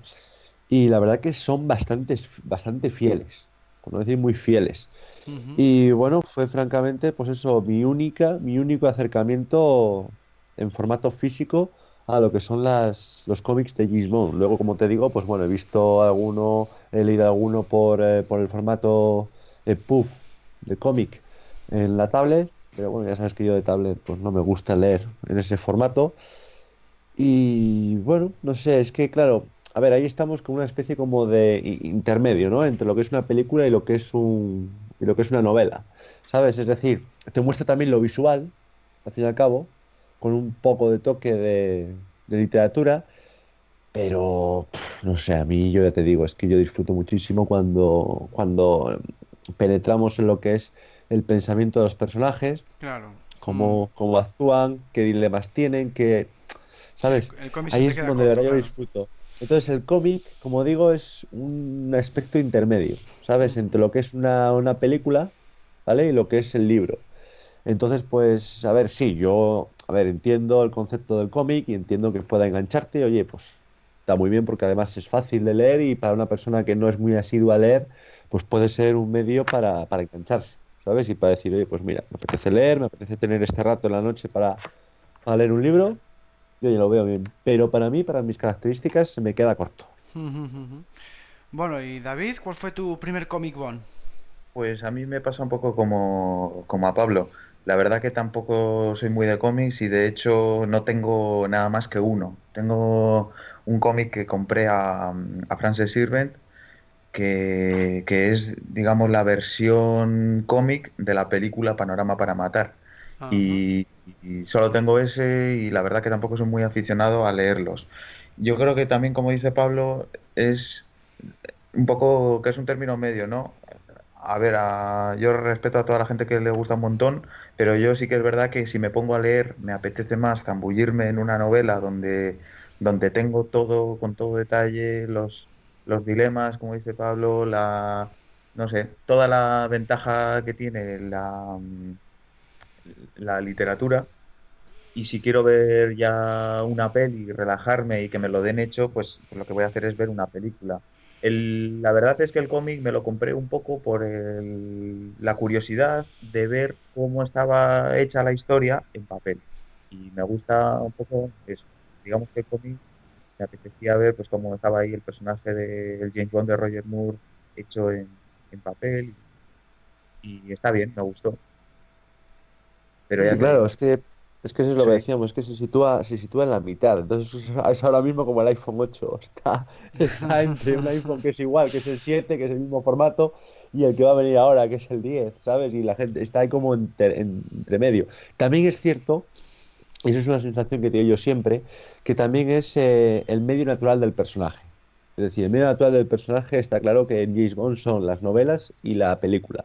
Así como, por ejemplo, en Tintín, por ejemplo, eh, está claro que su formato, el único que vale, que ha ido bien, es el cómic, que es el que le, el que le vio nacer, ¿sabes? Y es un personaje que se adapta muy bien al medio del cómic. Igual una novela de Tintín, ¿sabes? Dices tú, tampoco hay para tanto, ¿sabes? No podemos sacar tanto para una novela. Mm. ¿Sabes cómo te digo? Entonces yo creo que hay personajes que están muy bien hechos para el cómic porque precisamente se hicieron para ese medio. ¿Sabes? Que igual si te adaptas a una novela, se queda en plan, no hay tanta chicha ni limonada, ¿vale? Y si adaptas a una película, pues como ha pasado, pues bueno, pues, pues ahí está. Es decir, se hizo una y ya veremos a ver si habrá otra. ¿Sabes? No, sí, es que yo cuando ojeo un cómic a mí me gustan. Lo que pasa que, que, sí que es verdad que digo, si quiero ver, me apetece más ponerme la película, pero es cuestión de gusto. Me apetece más ver las caras de los personajes y que te lo cuenten. Y si quiero leer, pues me apetece leer totalmente. Entonces, pero vamos. Exacto, exacto. Pues a mí, bueno, a mí personalmente, yo la experiencia que tengo, claro, con cómics de James Bond, la verdad es que ha habido muy pocos. Y yo, por ejemplo, de cómics solo tengo los de Bruguera, que son estos que, que hicieron en los años 80, eh, que hicieron un pack que venían varios. Y bueno, pues no me hicieron mucha gracia porque imitaban de nuevo a, las novelas de Fleming. Y claro, pues eh, se parecen más a, a ese estilo, no más de thriller, sin apenas acción, es más una investigación eh, policíaca, por así decirlo. Y bueno, pues no me hicieron mucha gracia, les tengo un poquitín de, recuerdo y no, no, les he leído así mucho. Pero, pero, por ejemplo, en el caso de Star Wars me suelen gustar más los cómics que las novelas. ¿Por qué? Porque son más trepidantes, más parecidos a las películas, ves más las, los combates de espadas luz y las, las batallas espaciales se ven mejor que las novelas, yo creo que es lo más parecido al lenguaje cinematográfico. Entonces yo soy más partidario de los cómics, porque muchas veces lees las novelas de 400 páginas y, y, luego mm, las batallas se resuelven en dos. Mm, entonces no me no, no, no lo asocio a, a, lo que has visto en las películas, ¿no? En las películas de batallas de 10 minutos y es proporcional a las dos horas que te dura la película, y luego vas a la novela y 400 páginas las batallas se resuelven en, dos o tres y el resto mm, descripciones, diálogos, reuniones de personajes, o sea, no, no veo que se adapte adecuadamente la, la, sensación de espectacularidad que tienen las películas a las novelas. Hay algunas excepciones, porque yo tengo novelas de Star Wars muy buenas que están bastante eh, bien adaptadas, pero se adaptan mejor, yo pienso, este tipo de películas tan emocionantes se adaptan mejor a formato cómic. De hecho, cómics yo les he conservado todos, pero novelas de Star Wars, muchas de ellas me las he, me las he deshecho de ellas porque digo, es que me parecen aburridísimas. Vamos, esa es mi perspectiva, ¿eh? Y en James Bond pienso que pienso que se debería hacer te entiendo, y estoy de acuerdo. Es mi forma de verlo, ¿eh? Mi forma de verlo. Yo pienso que en James Bond se tendría que hacer así, hacer más cómics parecidos a las películas, en las que cada dos por tres pues usar algún gadget, habría una pelea, habría un tiroteo. Para eso están los cómics, para plasmar bien las imágenes de este tipo de escenas, ¿no?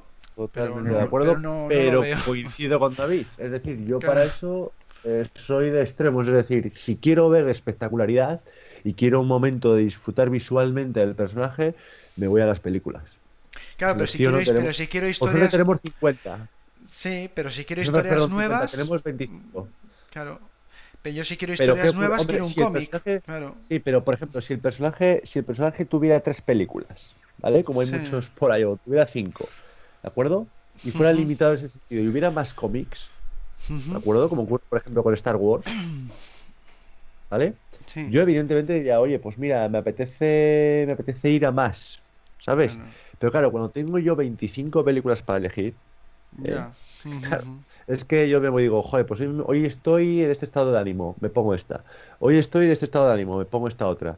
Hoy me apetece dramón, me pongo esta. Hoy me apetece ligereza, me pongo esta.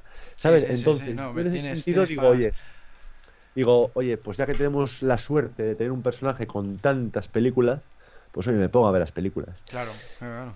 Que tengo un momento que digo, pues oye, la verdad que mira, hace tiempo que no que no leo a tal, ¿sabes? Me apetece leer un buen libro, me apetece que sea Lisbon, pues oye, te coges eh, Casino Royal, te coges eh, Desde Rusia con Amor, ¿sabes? Como te digo.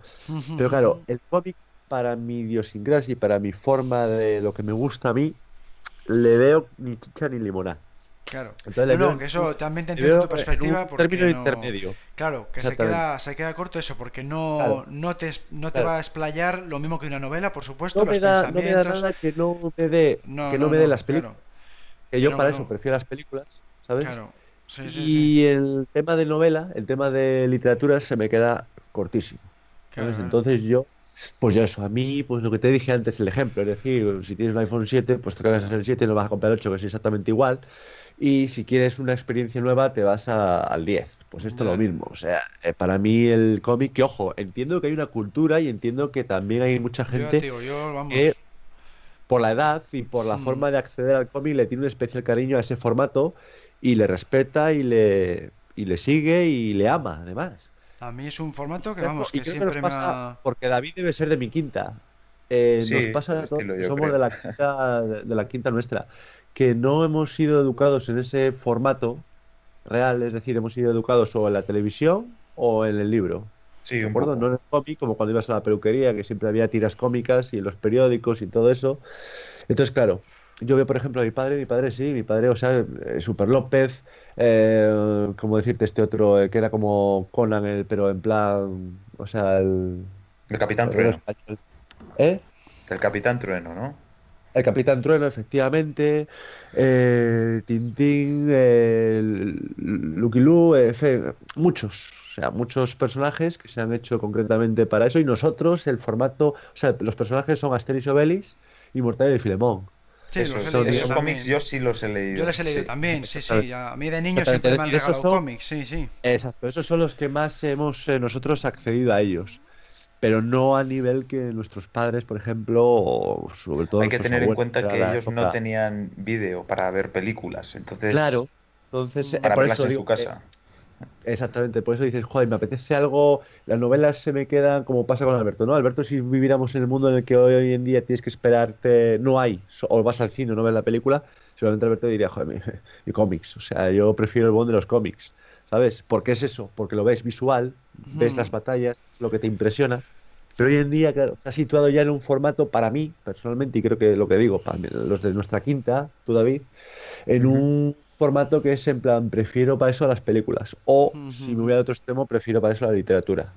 Y entonces, pues claro. Pues eso, sí, esas son las dos, las dos perspectivas. Y bueno, vamos a pasar ahora a los videojuegos. ¿Cuál fue el primero que jugasteis protagonizado por 007, Pablo? Pues mira, esto es gracioso porque yo jugué eh, y era hace bastante, es decir, igual tenía, pues tenía yo igual 8 años, 9 años.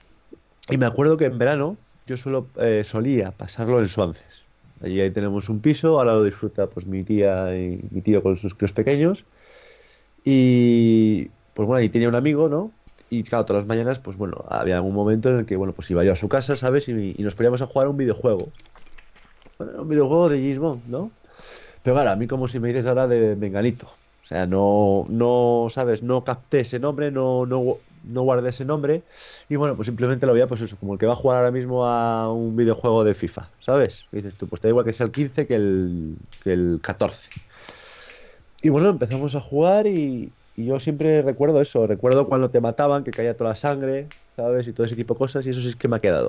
Y luego ya cuando yo tuve la PlayStation 2, sí, creo que fue con la PlayStation 2, em, de esto que vas a una tienda, ¿vale? Y consigues videojuegos de segunda mano, conseguí el, el del mundo nunca es suficiente. Y, ese sí que he jugado.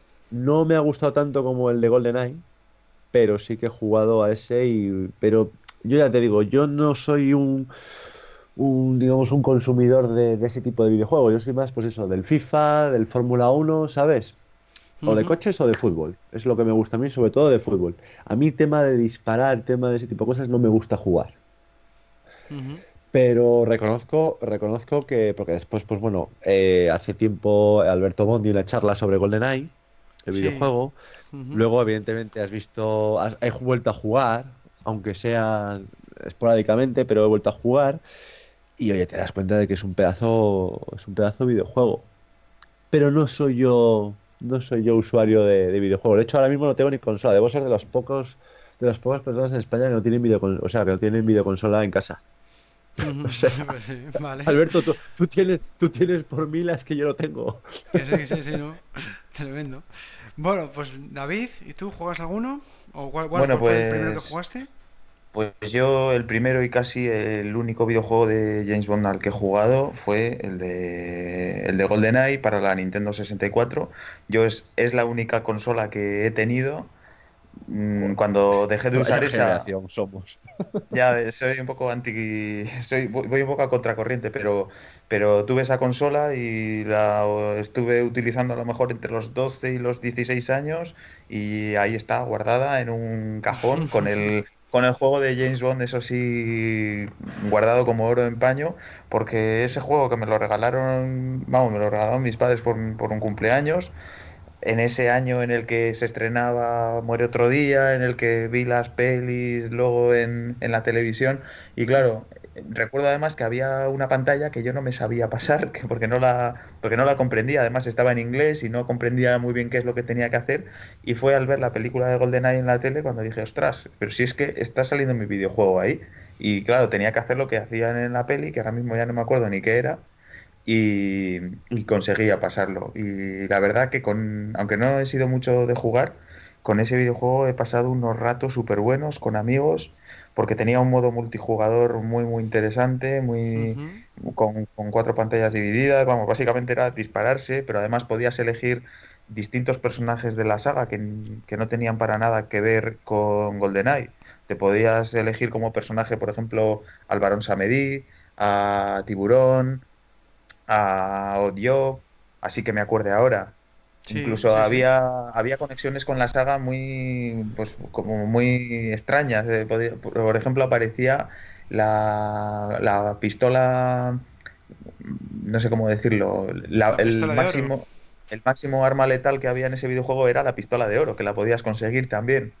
Y, la verdad que pasé muy buenos ratos con ese videojuego. Resulta que me lo regalaron por casualidad y después pues he leído que ha sido uno de los mejores shooters de todos los tiempos, sí, ¿no? Sí, sí, está considerado el, sí, sí. sí, sí, el mejor juego de esa consola y uno de los mejores arcades en primera, en primera persona de la historia. O sea, está muy valorado en todos los rankings y está muy, muy bien hecho para la época en que se hizo.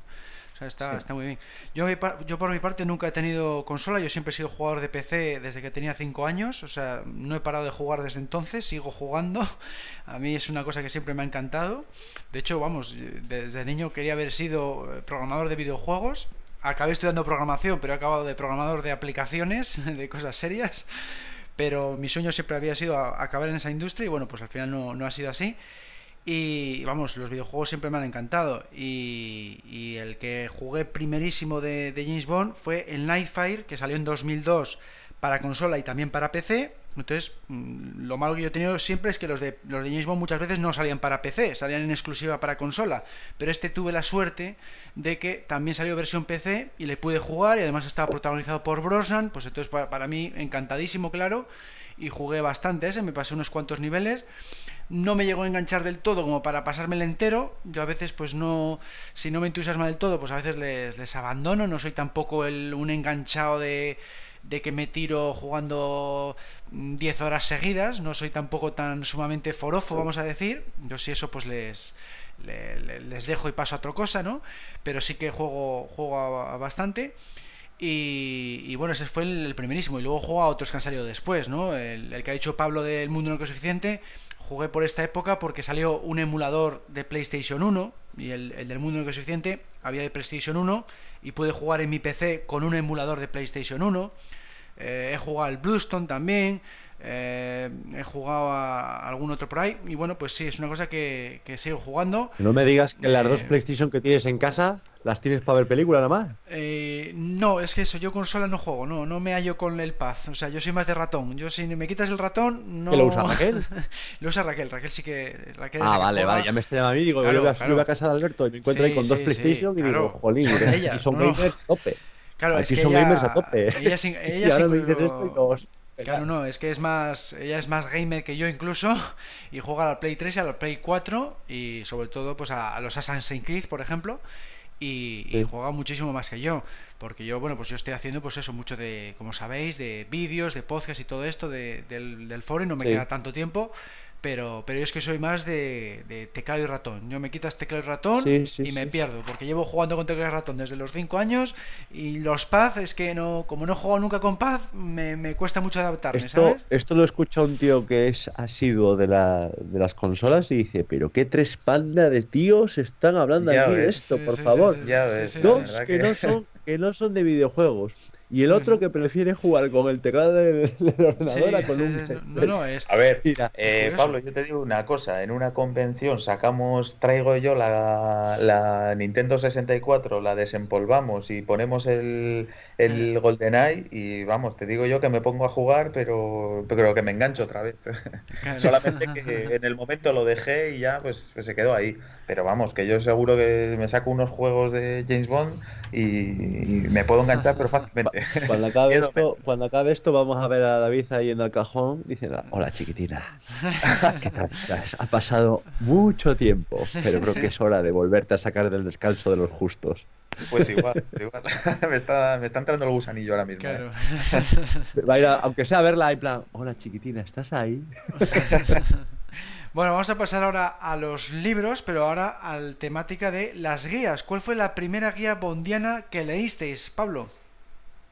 Pues yo la verdad es que soy como tú para los libros de Ian Fleming, pero yo las guías. Yo básicamente tengo dos guías. Si contamos las novelas, o sea, perdón, la novela, la, la revista del foro, podríamos contar tres, que yo la catalogo también como guía. Yo, bueno, he ojeado con H y sin H eh, cuando vamos a, a eso, a las convenciones, vamos a, sobre todo a las jornadas bondianas, que soléis llevar, pues eso, premios y muchas veces en tu casa también, Alberto, Sí. eh, cuando me has traído alguna guía y todo eso, pues es básicamente mi, mi acercamiento, lo que, lo que he visto de guías. No obstante, aquí yo en mi casa tengo The Art of Bond, ¿vale? De Laurent Boudreau. Sí. Y luego también tengo, que lo gané, lo gané, también tengo lo de la Jaume Palau, ¿vale? Que es lo de los viajes, licencia para viajar. Ah, sí. ¿Vale? Sí, sí. Exactamente, también le tengo, que es una guía, por eso, de todos los viajes que, digamos, de todos los lugares, los escenarios. También tengo que es el de detrás del smoking. ¿vale? De Luis Abou. Y también tengo, pues eso, la revista de- del foro, que oye, yo para mí también la catalogaría como, como guía, Sí, porque, ser, bueno, sí. eh, eh, habláis de, de cifras, habláis de cómo se hizo tal película, de habláis de, en fin, de muchas cosas y yo también, aunque no en su esencia total, pero sí que en ciertas partes de, de la revista, pues yo también la catalogaría como guía.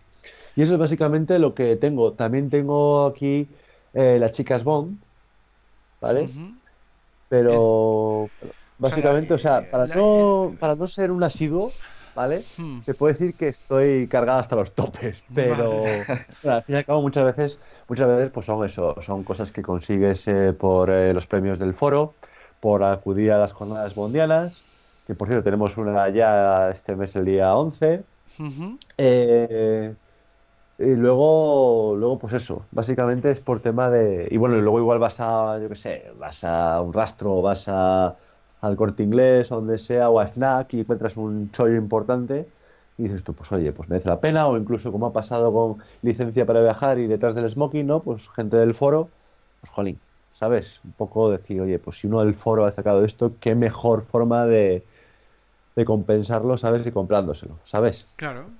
Y lo que pasa, porque yo, o sea, yo hay cosas que, por ejemplo, jamás en la vida voy a pasar por ellas, que es como comprar la guía esa que sacó este, ¿cómo se llama? Mi... El que sacó también sobre... Ay, ¿cómo se llama ¿no? este hombre? ¿Eh? La- no, no, no, la- ese, es- por Dios, ese, ese que, en fin, Hay que lavarse las manos ante eso.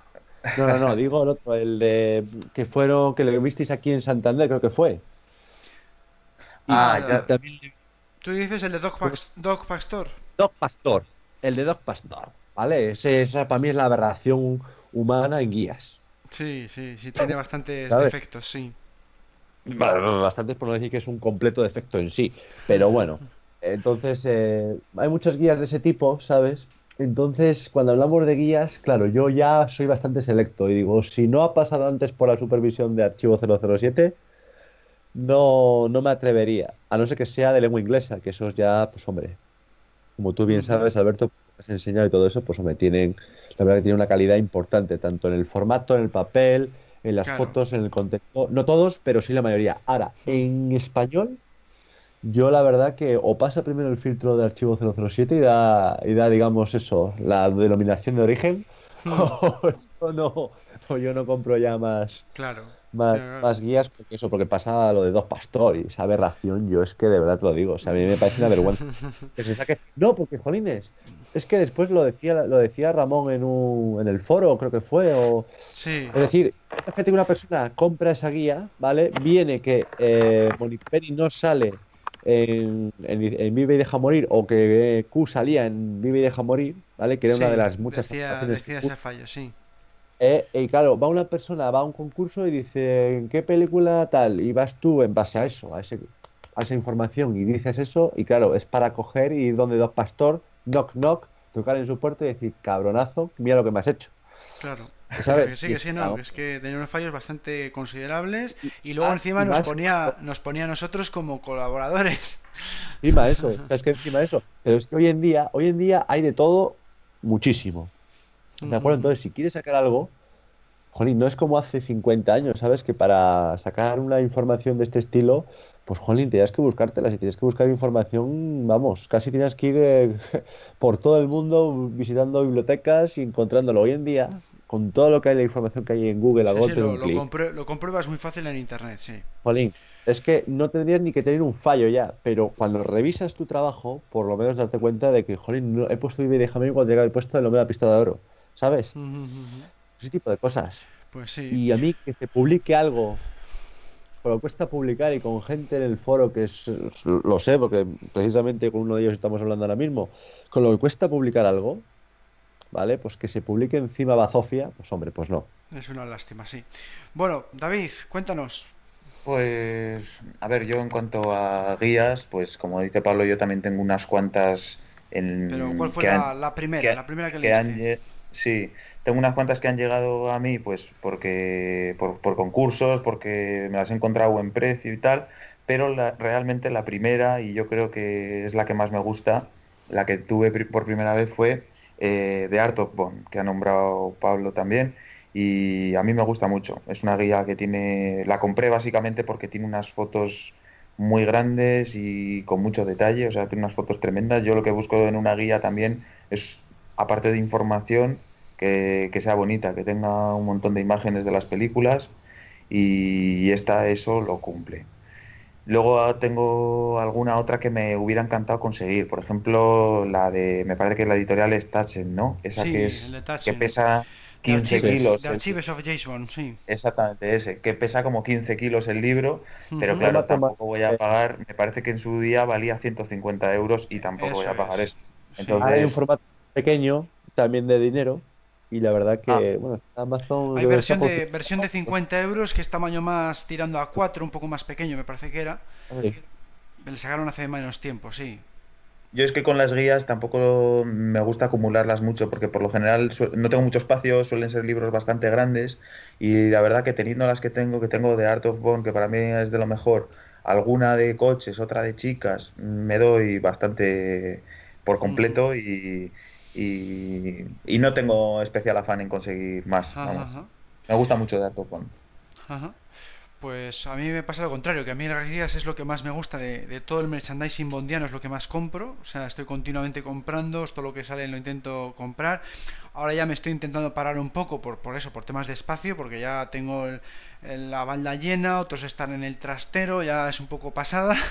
Y ves que se repite mucho la información, que ya es difícil encontrar que es difícil encontrar información nueva y bueno, estoy empezando ahora a parar un poco después de unos cuantos años comprando, ¿no? Pero es el, digamos, de todos los productos que sacan, de figuras, juegos, eh, tal, lo que más me gusta a mí son las guías, es lo que más disfruto. Y la primera que leí fue la de la de Frances Sirvent, la de Seduce y Dispara, porque es cuando todavía, pues yo todavía no tenía así merchandising de Bond, en 2002 creo que fue por ahí. En un viaje a Madrid que hice, pues me lo encontré en una tienda de estas de cómics, la típica librería especializada. Yo estaba por ahí pues, eh, buscando cosas de Star Wars, que es lo que más estaba comprando en aquel entonces, de, de figuras, de guías de Star Wars y tal y digo, mira, pues un libro de, de James Bond, que es dificilísimo de encontrar eh, cosas de James Bond, y escrito por un autor español, pues a ver qué es esto y tal, y en cuanto la vi dije, pues me la voy a, me la voy a comprar porque es justo mi estilo, ¿no? Hablaba de eh, cómo se hacían las películas, tenía recortes de prensa española escaneados, y esto digo, esto tiene que ser mío porque esto es algo para mí increíble, ¿no? Tener información de cuando se estrenó la película, de cada película, de cuando se estrenó en España. Y eso es completísimo. Me, pareció impresionante. impresionante. porque te enteras de, la reacción de la prensa española a cada una de las entregas. Y de hecho es de las pocas guías, yo creo que de las mm, una, dos, de las dos, tres guías que me he leído dos veces. Porque es que me, me encantó los datos que tiene y siempre se lo he dicho a Francés, ¿no? Que hizo una obra, una obra maestra. Me parece espectacular y yo creo que es la mejor guía española que hay. Sí, sin duda. Yo creo que, es menos vistosa porque, pues porque no tiene ni un formato en, tan grande ni con tantas fotos, pero claro, porque lo que realmente tiene son un montón de datos súper bien buscados. A modo de, a modo de consulta.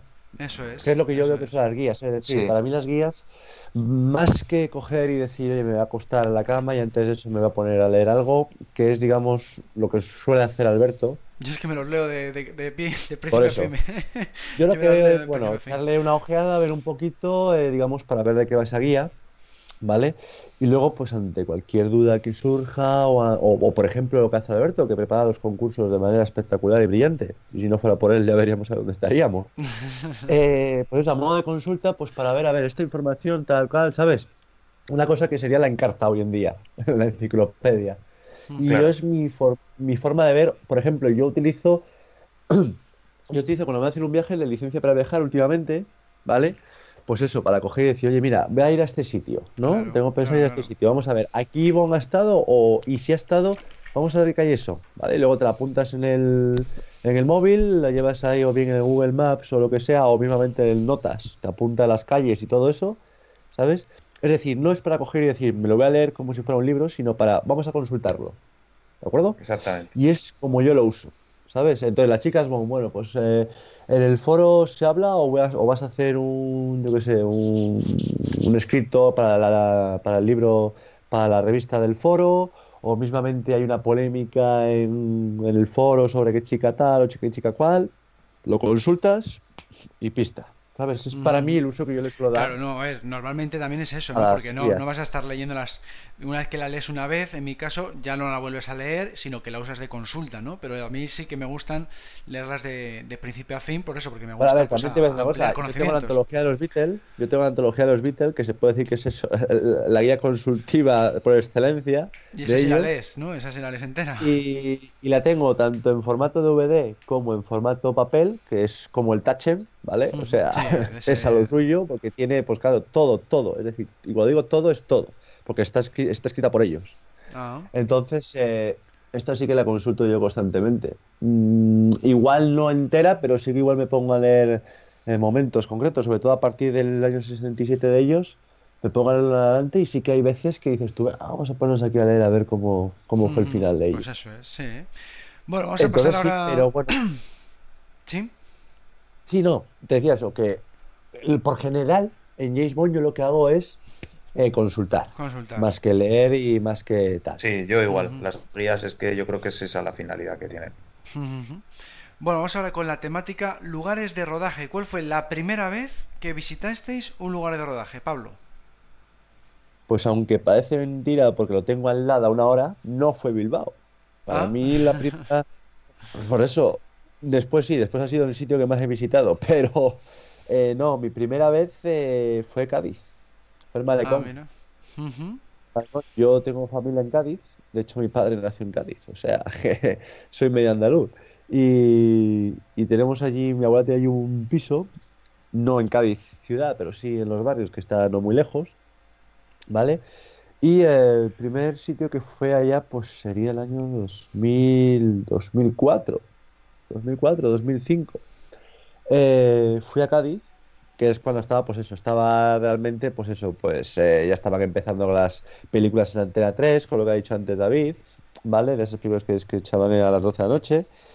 Y, y salía al malecón, salía al malecón de Cádiz, que hacía, pues claro, en buen otro día, ya sabéis todos, hacía de Cuba y, y ese fue para mí el primer eh, sitio bondiano al que fui. Luego, claro, ha venido Bilbao, ha venido también eh, eh, Londres, por supuesto, ¿sabes? Pero el primero, el primero. El primero, Cádiz, ajá. a metros de donde vivo. Pues fíjate, qué curioso. Bueno, ¿y David, cuál fue el tuyo? Pues el mío fue por todo lo grande, porque en el 2007 me dieron una beca de estas para estudiar inglés en verano en el país que tú eligieras de Europa y claro, cuando me dieron a elegir, Londres. y así que estuve allí en Londres tres semanas y pude ver pues un montón de lugares ya los que ya seguro conocéis. Estuve entre otros en el M, en la sede del MI6, en la famosa puerta de Muere otro día. Estuve en la casa donde vivió Roger Moore, donde nació Roger Moore. Eh, pues los, los diversos puentes que aparecen en la ciudad Salen escenarios de, Panorama para Matar, Trafalgar Square y también en la casa de subasta Sotheby's, todo esto en Londres. Y ya entonces pensé, joder, con lo bonita que es esta ciudad y es la casa de James Bond, qué bien estaría que hicieran una, una película que saliese mucho Londres y que no que está genial que viaje tanto y tal, pero esta ciudad también es impresionante. Y años después llegaría Skyfall, donde ya me claro. de, Londres, incluso Spectre. Eso, eso también, eso también lo, pensé yo, eso también lo pensé yo, y por eso mi, la novela que escribí, Libertad para Vengarse, en 2008, que se sucede principalmente en Londres. ¿eh? Eso es o, muchas, muchos sitios de Inglaterra. Y digo, ¿por qué James Bond siempre viaja al extranjero? ¿Por qué no puede haber una amenaza sobre Londres y jugar un poco con las localizaciones de Londres? Y es que también estamos jugando con el MI5. ¿eh? Que es el que se encarga de los asuntos que conciernen a Inglaterra. También, también, pero bueno, que es una idea que, Pero sí, yo entiendo porque exactamente esto parece como en casa de Herrero el cuchillo de palo. Claro, pues eso. Y, y, luego me hizo gracia, digo, mira, pues al final la idea que tuve para mi novela la no usan en Skyfall, ¿no? Pero es algo que estábamos también pensando, lo que estoy viendo ahora, varios fans, ¿no? También se puede jugar un poquito con Londres, ¿no? Y mira, lo hicieron en Skyfall al final. es curioso. Pues sí. luego después de eso... Eh, hmm. Sí, perdona. Ah, perdona, os iba, os iba a decir que después de eso pues he estado en, he estado en París eh, y en España he visto pues Cádiz como Pablo, Bilbao y ¿qué otro lugar? Ah, las Bardenas Reales de, ah, Navarra, que me pillaba a mí bastante cerca. nunca muere. Sí, el del mundo, nunca El mundo nunca es suficiente, sí. Siempre me equivoco, ¿eh? Siempre te equivocas, Pablo, sí. sí. yo también, también me pasa. Pero vamos, para mí la primera vez fue Londres, el primer lugar, y, y yo creo que es el lugar por excelencia. Skyfall nos, nos sació a muchos claro. de Londres. Pues yo por mi parte el primer lugar sí que fue el, el Guggenheim de Bilbao, porque claro, está solamente a una hora de aquí de, Santander. Y, entonces, claro, pues como además el, mundo no es suficiente, es de mis películas favoritas, pues me hacía mucha ilusión. Encima, pues sí, me hice pues eso, varias fotos, hice luego los reportajes estos que hago de Archivo 007 estuvo allí, eh, pues vamos, jugué bastante con ello. Y luego también, pues a partir de ahí, pues también he hecho los, el viaje, un viaje a Londres, que aproveché también para estos reportajes, con lo de los reportajes también estos de Bonnie Motion, pues también me ha servido, ya que tal, pues aprovecho para filmar vídeos, hago fotos y me sirve para hacer más vídeos. Y luego eh, un viaje a Italia que aproveché también pues para hacer eh, reportajes porque fui a Venecia y a, y a, Roma. Entonces como han salido en varias películas, pues me ha servido también para, mm. Para hacer esos, esos reportajes turísticos, vamos a decir. Y bueno, pues luego vamos a pasar ahora con es verdad, Roma. Yo he estado en Roma antes que Bond. Ah, claro, también te, te puede pasar, claro, como, sale en Spectre, ha sido más reciente. Sí, sí, es verdad, también, también Roma, carajo. También, Roma, claro. Sí, fue bueno, el colegio. Mm, ah, bueno, un momento importante para un fan de 007, pienso que es cuando escucha por primera vez una banda sonora de la serie. Entonces, ¿cuál es la primera vez que escuchasteis una banda sonora Bond, Pablo? la verdad es que aquí no tengo constancia porque, bueno, tú lo sabes bien por los concursos. No soy muy, muy bueno cuando ponemos las bandas sonoras. Eso, eso, este. Eh, ¿Cómo se llama? Que me gana siempre. es decir, bueno, me gana, no, Iker, Iker, Iker Kelly Wars. Eh, me gana siempre. Porque él es un fenómeno. O sea, hay que decirlo, él es un fenómeno. Entonces, yo lo que sí he hecho es poco a poco irme. Eh, lo que sí que tengo clarísimo es la primera digamos, la primera vez que escuché una canción Bond, que aunque la primera película que vi fue eh, GoldenEye, entonces por esa regla de tres, la primera banda sonora y la primera eh, canción debía ser la de Tia Turner que, que escribieron Bono y Age. No, la primera canción que escuché fue Vive y deja morir, porque evidentemente la canta Paul McCartney Ah, claro. Y como bien sabéis, Paul McCartney para mí es Dios. Entonces, pues bueno, pues, pues eh, fue la primera que escuché sin tener noción de que era de una película de James Bond. Pues eh, mira, pues por ahí. Entonces la, respuesta sería esa. Entonces, claro, pero claro, tú me dices banda sonora, que banda sonora yo lo contemplo como toda. Bueno, también podría ser. Sí, igual instrumental, instrumental, ¿cuál podría ser? Instrumental, pues eh, instrumental podría ser, pues eh, quizá, joder, no sé, no sabría decirte, no sabría Igual una, claro, si no sabes, pues no. Entonces, entonces ¿qué? Pues vamos a ir a esto. La primera para mí fue eh, Vive y deja morir de Paul McCartney, que evidentemente, bueno, estamos hablando de del año pues 98, 99, ¿sabes? Que es cuando empecé a, a interesarme por los Beatles y sobre todo por Paul McCartney. Y, y sí, y claro, años después, eh, Jolín, pues te dices tú, anda, pero si, si Paul McCartney eh, vive y deja morir, ¿no? Pero si se, se, llama igual que una canción de Paul McCartney, claro, luego empiezas a ver y dices, anda, pero si la, si la canta él, ¿sabes? Y ya dices tú, Jolín, pues mira, y dos mundos otra vez que se vuelven a juntar, mis dos mundos favoritos, no solo porque la primera película de James Bond, Doctor No, se estrenó el mismo día y del mismo año en la que salió el disco de los Beatles, el Please Please Be, el 5 de, octubre del 62, sino que eh, además eh, un Beatle y además mi Beatle favorito aparece en la saga cantando la, canción principal de una película de James Bond. Dices tú, joder, mis dos mundos, que estaban destinados así. ¿Cómo no me gusta James Bond con esta, con esta unión? Y luego ya, bueno, ya, luego ya vino Goldfinger y ahí ya dije, te has pasado, te has pasado. Pero sí, puedo decir que, fue Vive y deja morir. Vale. Bueno, ¿y David?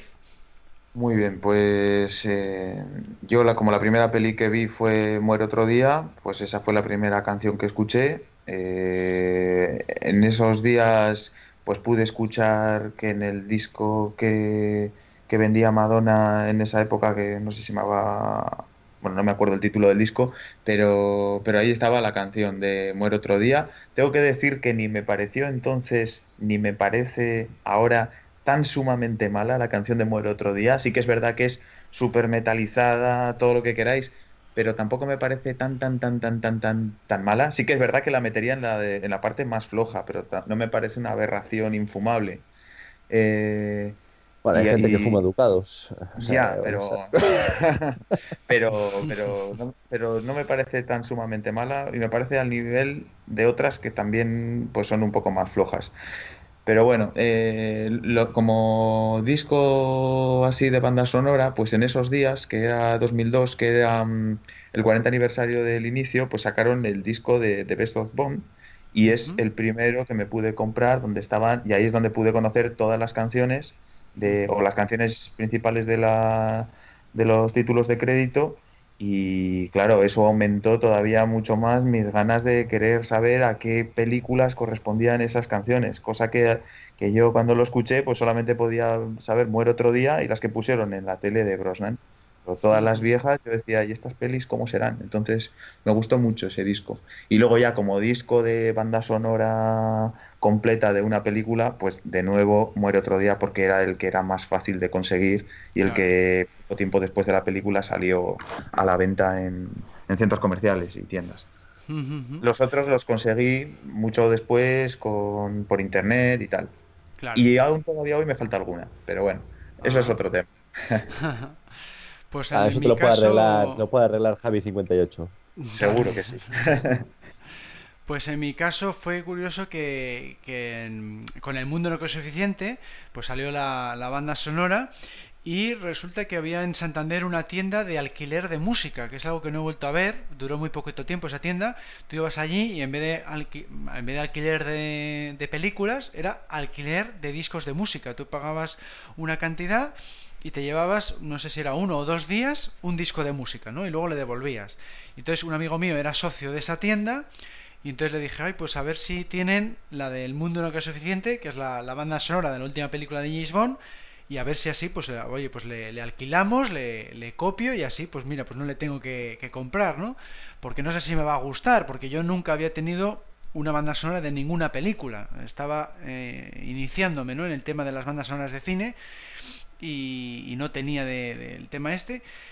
Y, esa fue la primera que, escuché, me copié ese, ese, disco y esa fue la, primera que escuché, la del mundo no que es suficiente y por supuesto me encantó, porque es que a mí David Arnold eh, me encanta, eh, es una, una, auténtica maravilla, encajaba muy bien, o sea, al escucharlo ya mm, enseguida veías con qué escena se correspondía, eh, las versiones que hacía del James Bond theme maravillosas, vamos, una auténtica obra maestra y me parece una de las mejores bandas sonoras de, toda la serie. Fue una muy buena forma de, acuerdo. de, Está muy bien esa banda sonora, sí. Sí, sí, no, eh, me encanta también la canción que a mí me pasa un poco como, como has comentado tú antes con la, de, con la de Madonna.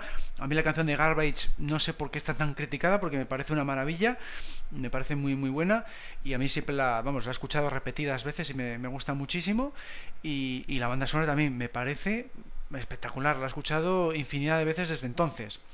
Bueno, vamos a pasar ahora al tema eventos. ¿Cuál fue vuestro primer evento en el que había alguna actividad bondiana y no fuera organizado por Archivo 007, Pablo? Ni uno.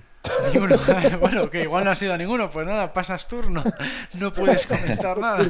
Ya me ya bastante las anteriores, ahora ya a bueno, no pasa nada, yo, no que igual había a ver, espera, espera, espera. Bueno, a ver, a ver, a ver, a ver.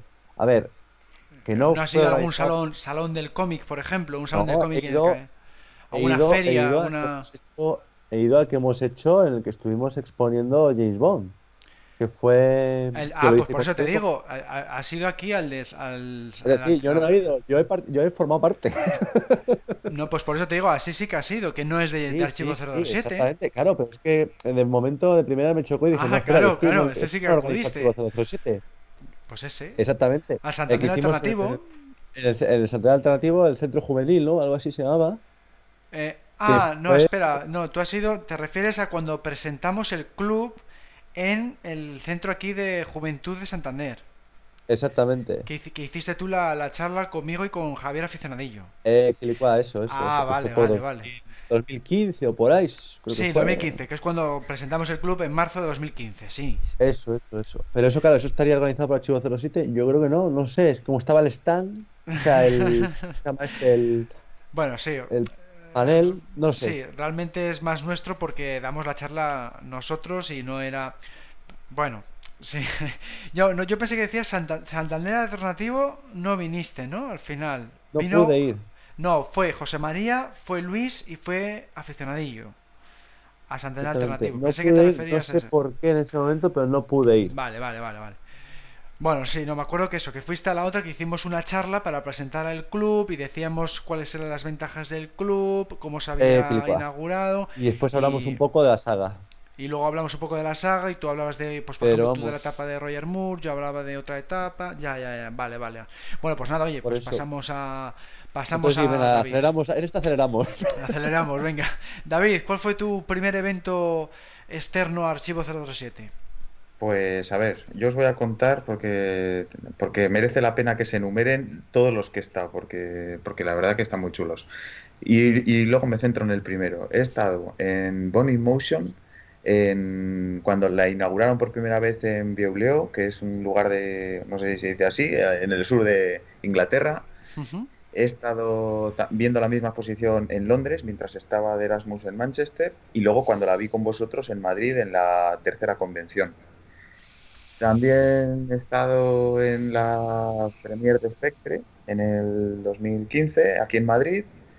Y que bueno, no, voy a hablar de esa porque además ya habéis hablado en un anterior podcast que tengo recientemente escuchado y ya ahí David Ací nos contó todo lo que hicimos. sí, sí, sí. Y anteriormente he estado en un, en un evento que, que recuerdo con mucho cariño, que fue una especie de, de ruta que Roger Moore hacía eh, hasta que murió hace poco, lo ha estado haciendo, una se llamaba An Evening with Sir Roger Moore, que, pues era pues eso, pasar una tarde, un rato con Sir Roger Moore, y era un espectáculo que iban haciendo por ciudades inglesas, donde, pues bueno, básicamente el espectáculo era únicamente que él se sentaba en una silla con un entrevistador que se sentaba en una silla y charlaban. Y entonces, pues allí fue cuando pude ver a Roger Moore de muy cerca y lo recuerdo con mucho cariño. Eso, eh, fue mientras estaba de Erasmus en Manchester. Bueno, todos estos, todos estos eventos que comento los recuerdo con un montón de cariño, pero realmente el primer evento al que pude ir fue a la premier madrileña eh, en 2012 de Skyfall. Fue una premier que, a la que se le dio mucha importancia porque, como sabéis, el villano Javier Bardem, al ser español, pues, pues se movilizó mucho toda la, toda la producción de la película para venir a Madrid y vinieron pues tanto el director Sam Mendes como Daniel Craig como Naomi Harris Judy Dench me parece que no estaba y, por supuesto Javier Bardem claro. Entonces eh, hicieron una puesta en escena estupenda con un Aston Martin eh, DB5 precioso en, en medio de la alfombra roja. Y bueno lo que más puedo bueno había música Bond eh, un evento muy bonito, además en una plaza clásica en el teatro, me parece que era el Teatro Español, ahí en la Plaza de Santa Ana, en un lugar muy clásico de Madrid. Y, lo que más destacó de eso fue la cercanía de los actores. Como dijo, como decía en otro podcast Oscar eh, Rubio, pues Javier Bardem estuvo firmando autógrafos. Eh, yo no pude conseguir justo a Javier Bardem, pero Daniel Craig estuvo firmando autógrafos, yo no sé cuánto tiempo, pero una barbaridad. De hecho, yo de camino a la premier dije, claro, como nunca había ido a ningún evento de estos, dije, bueno, voy a pasar por un kiosco, compro una, una revista de, no sé si compré Cinemanía o alguna de estas que traía un póster de, de, la peli de Skyfall. Digo, y voy para allá a ver si tengo la suerte de, bueno, por si acaso. Y bueno, pues con mi novia empujándome entre la gente para que me llegara la mano, conseguí extender la mano entre todas las cabezas y el póster colgando y allí Daniel Craig me lo firmó a... Tuve la suerte de que, Fue, una, fue la verdad un momento súper emocionante. Que, de, de conseguirlo así, la verdad que casi en ese momento ni le vi la cara. Y cuando saqué la mano y vi que, lo tenía firmado, flipé. Y, pero bueno, para que veáis el nivel de dedicación que tuvo Daniel Craig en esa, en esa premier, estuvo tanto rato allí que dio tiempo a que diera dos vueltas y para la, para la siguiente vuelta, que dio a toda la cantidad de gente que había allí, yo me había posicionado un poco mejor y ahí pues le pude hacer una foto y me firmó otra parte de la revista donde aparecía Silva. Era una foto de página entera de Silva, entonces tengo eh, a Silva firmado por, por James Bond, por Daniel Craig. Solo se firma dos veces. Qué bueno. Pero, para que veáis que, no sé, yo aluciné con la con toda la disposición que traía Daniel Craig a firmar autógrafos y firmar autógrafos. Y bueno, por lo que yo no conseguía a Javier Bardem, pero estaban todos igual. Javier Bardem. pero fue mejor. David, no conseguiste a Bardem, pero conseguiste dos de Daniel Craig, que al fin y al cabo. Ya ves. sí, lo tengo ahí en casa, pues enmarcado como, como un tesoro. La verdad, estuvo genial. Y ese fue. Sí, sí, es que fue impresionante, la verdad, estar en esa. Luego, claro, he estado en la de Spectre, estuve viendo a Roger Moore, que también fue muy especial, pero, pero la primera vez que puedes ver al, actor principal en ese momento. Claro, eso es tremendo, tremendo. Sí, es increíble. Bueno, pues por mi parte, mi primer evento de los que no organizó Archivo 067 fue Cificón 2011 en Madrid. Y ahí pues fue muy especial porque también pude conocer a, varios de los foreros de, Foros 007. Ahí estaba eh, tú, estabas tú, David, no sé si te acuerdas. Sí, sí, sí. Que nos hicimos una foto juntos. Estaba también Fernandillo, eh, fue también conmigo eh, Iker, Alberto Obón. Eh, nos estaba, estaba, también 007 David, eh, fuimos unos Frances Sirven también estuvo. Estaba Frances Sirven porque exponía su exposición, fue la primera vez que vi la exposición de Frances, luego la he visto alguna vez más. Eh, vamos, que fue bastante espectacular esa Cificón porque fue la primera vez que se hacía Cificón, la primera vez que hacíamos una especie de microquedada nacional de Foros 007, porque estábamos eh, parte de los del norte y parte de los de Madrid. Fue bastante, para mí, bastante espectacular ese evento. Pero esa no es considerada, Alberto, la primera convención de Archivo 007.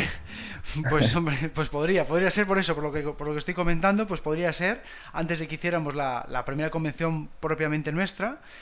Y luego me gustó además porque había eh, varias estrellas invitadas relacionadas con Bond, porque estaba Jeremy Bullock, que había hecho de Smithers, estaba Derek Lyons, que había sido extra en 007 Alta Tensión, que es el que ayuda a Q a subir unas escaleras, estaba Peter Roy, que había sido 006 en Operación Trueno y había hecho de militar en Nunca digas nunca jamás, estaba Miguel Ángel Jenner, que es el que pone la voz a Mathis en, Casino Royale, entre otros muchos personajes.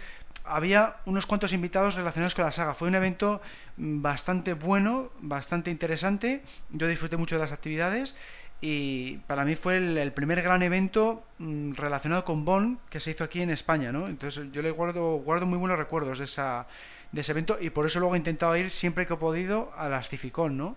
Eh, siempre que me lo ha permitido. Lo que pasa es que, claro, como se celebran en Madrid, luego se han celebrado en Valencia, eh, desde aquí desde Santander, pues se me complica. Te pilla un poquito lejos, sí. Me pilla un poco lejos, me tiene que coincidir bien el avión en Ryanair, eh, porque a mí en coche yo soy un viajero pésimo, se me hace muy, muy pesado viajar en coche. Eres un Q. Y yo no, yo lo llevo mal, yo lo admito que lo llevo muy mal, lo de viajar en coche, y claro, pues me tiene que coincidir un poco bien el, el avión. De hecho, en en 2015 como me coincidió muy bien el avión, porque coincidía con el puente el 12 de octubre, pues, pum, pues me planteé allí en Cificon 2015 en Valencia. O sea, y lo disfruté un montón otra vez. Pero, pero es un evento que me gusta mucho eso, porque es muy, muy dedicado al cine. Al contrario que otros eventos que son más de cómic, por, por, ejemplo, Metrópolis Gijón eh, tiende mucho hacia el cómic, he ido varias veces, pero igual no tanto porque eh, se dedica más hacia el cómic.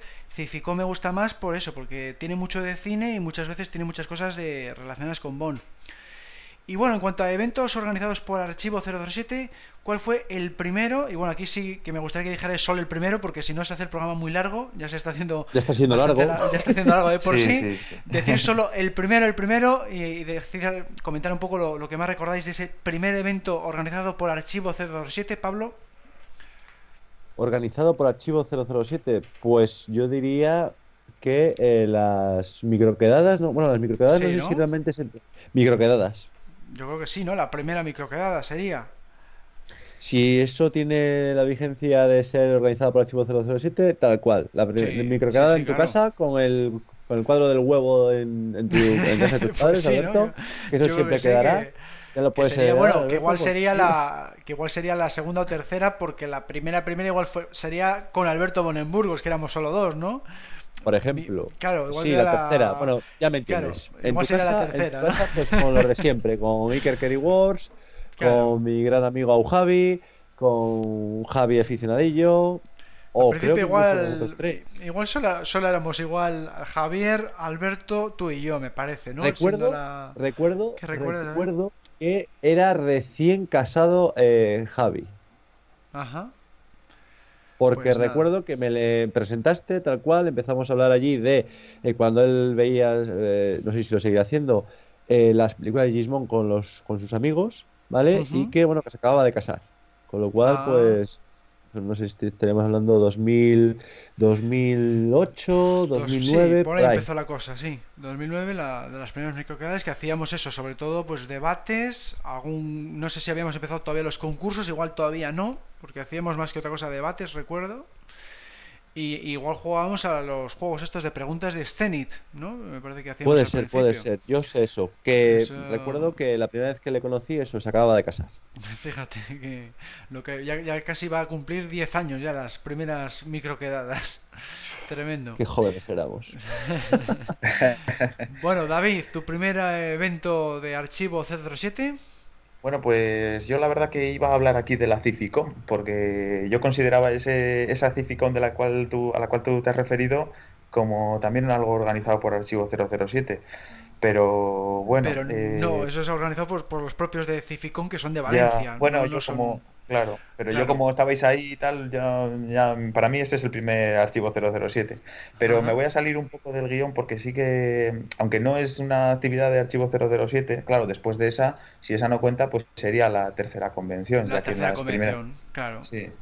Pero, pero quiero hacer aquí una mención especial a, alguien que para mí es pues como si fuera una actividad, como si hubiera sido archivo 007, porque, porque por la dedicación que tiene y por la manera de ser que tiene tan especial. Y es que cuando yo todavía vivía en mi pueblo de La Rioja, en, pues en 2006 o así, Frances Sirvent, me, yo lo conocía por la página web y tal.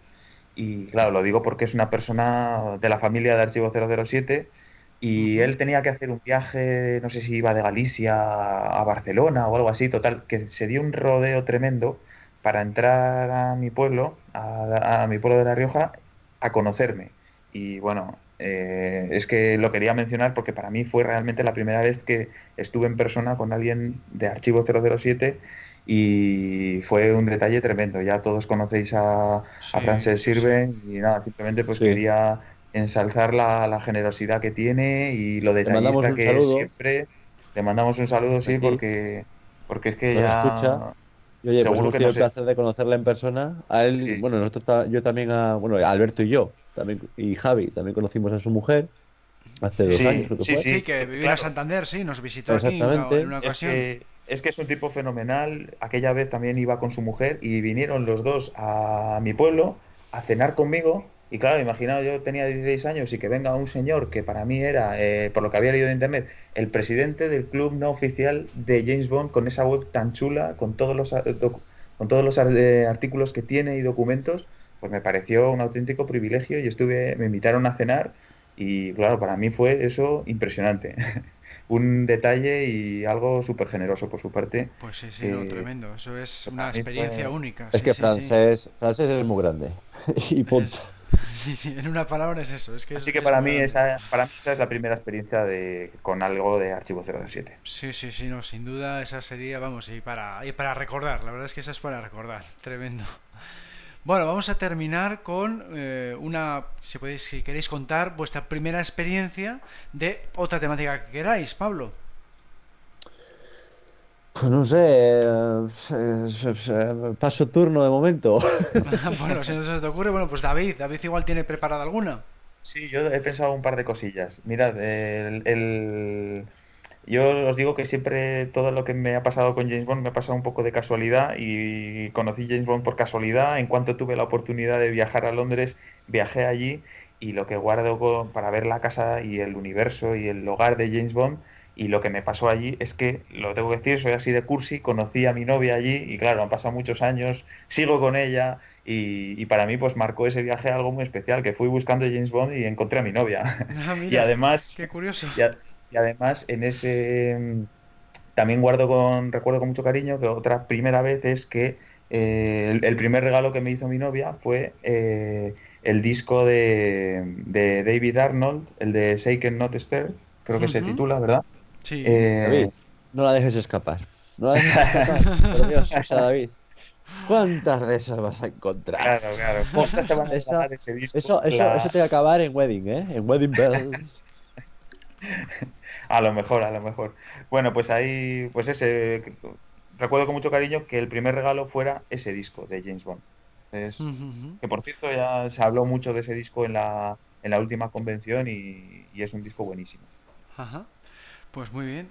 Yo por mi parte, pues quería comentar eh, mi primer proyecto creativo de, James Bond, que, he estado recordando a ver cuál era, y fue uno que hice antes de ser fan de James Bond, porque claro, como siempre estoy creando cosas, digo, pues me he recordado que era uno eh, eh, cuando la época que había visto la película de, de 007 Alta Tensión, hasta entonces la estaba viendo, pues, pues como una película de acción más, y claro, pues me impactó, me había gustado muchísimo y tal y me puse a hacer un, un, juego de mesa, un juego de mesa que en aquel entonces yo estaba haciendo muchos juegos de mesa en plan hacer un en folios, yo hacía eh, cuadrículas que hacían las casillas y había que tirar dados para avanzar con fichas, con fichas de estas de parchís y pues tenías que sacar con los dados una serie de cifras, pues por ejemplo con el dado de 6, pues 4, 5, 6 y consigues superar al, rival al que te estás enfrentando, cosas así sencillas, mecánicas muy muy simples, porque claro, yo tenía 8 años y era pues, pues, pues poco más que, si juegas a, al Quest o a este tipo de juegos de la época, ¿no? Entonces yo me hice uno con, con James Bond que avanzabas pues una especie de plataformas imitando también las máquinas recreativas de esas de 5 duros de la época, ¿no? Pues me hizo varios niveles en varios folios con James Bond como, protagonista, con, como protagonista y lo gracioso del caso, pues con la imaginación que yo tenía entonces, que el jefe final de toda esa de todas esas pantallas es que tenías que pegar tiros a un dragón. Fijaos qué mezcla tan rarísima y me he estado acordando pues de porque era la mezcla esa de las máquinas recreativas que era muy típico Alberto ya era fantasioso en esa época. Fijaos qué mezcla tan rara que me, ha hecho gracia recordarlo ahora para, para, el podcast este, que porque era muy típico de las máquinas recreativas, ¿no? ¿Cuál era el jefe final más típico de todas las máquinas? Ya sea de aviones, ya fuera un guerrero, ya fuera un ninja, o sea, tal. Era muy típico enfrentarse a un dragón, ¿no? Pues yo tenía ahí, era muy típico, ¿no? Pues el jefe final de mi juego de mesa era James Bond pegando tiros contra un dragón. Bueno, pues esa es la anécdota que quería comentar y ese fue mi, mi primerísimo proyecto creativo de James Bond del año 92, antes de ser fan de la saga. Bueno, pues bueno, Pablo, ¿se te ocurre tu primera No, no, no, no, no. es que además las, las experiencias que has dicho son tan sumamente buenas y además es que son reales, que yo no tengo ni siquiera imaginación para superarla y igualarla. O sea, con lo cual yo, yo, mira, yo ya ahorro tiempo aquí porque la gente está diciendo, madre de Dios. Sí, se nos ha un poco de las manos el tiempo ya. Madre de Dios, este, este podcast tarda más que mi mujer en prepararse, o sea que imagínate. todo para dos podcasts. Tremendo. Sí, o bueno, sea, pues estamos, entonces... el casino royal de los podcasts. sí, sí, no, esto ya se está haciendo muy largo ya, sí. Bueno, pues entonces nos despedimos ya de ti, Pablo. Gracias por participar. Ha dado un placer eh, volver a, compartir contigo podcast, Alberto. Todavía nos quedan muchos, por suerte, porque para mí pues es un placer eso. Cada de vez en cuando, pues oye, volver a, participar en uno. Y además también a su vez, eh, pues oye, volver a, compartir, aunque sea en este caso por, eh, por llamada, pues oye, un rato con David, que tuvimos aquel en la tercera convención hablando. Y nada, pues oye, pues a ver si tenemos la suerte. Bueno, a ti Alberto ya me canso de verte. y además nos vamos a ver en, dos semanas. Por suerte, nos, vemos asiduamente. Pero bueno, pues allá, a ver si eh, a David, oye, decirte, tenemos aquí una convención, bueno, una convención, una jornada mundial el día 11, pues oye. Oye, Santander es muy bonito. Eh, además, ahora mismo, además ahora mismo está, está haciendo un tiempo muy bueno. Eh, yo lo dejo ahí. ¿Nos podemos bañar y todo o qué o no? Vete con pues Indica, David, vete con Indica. Claro, claro. Bueno, dicho esto, eh, pues es un placer volver a hablar contigo, David. Lo mismo digo, Pablo. Nos, volvemos a, escuchar en otro podcast. Un placer. Muy bien.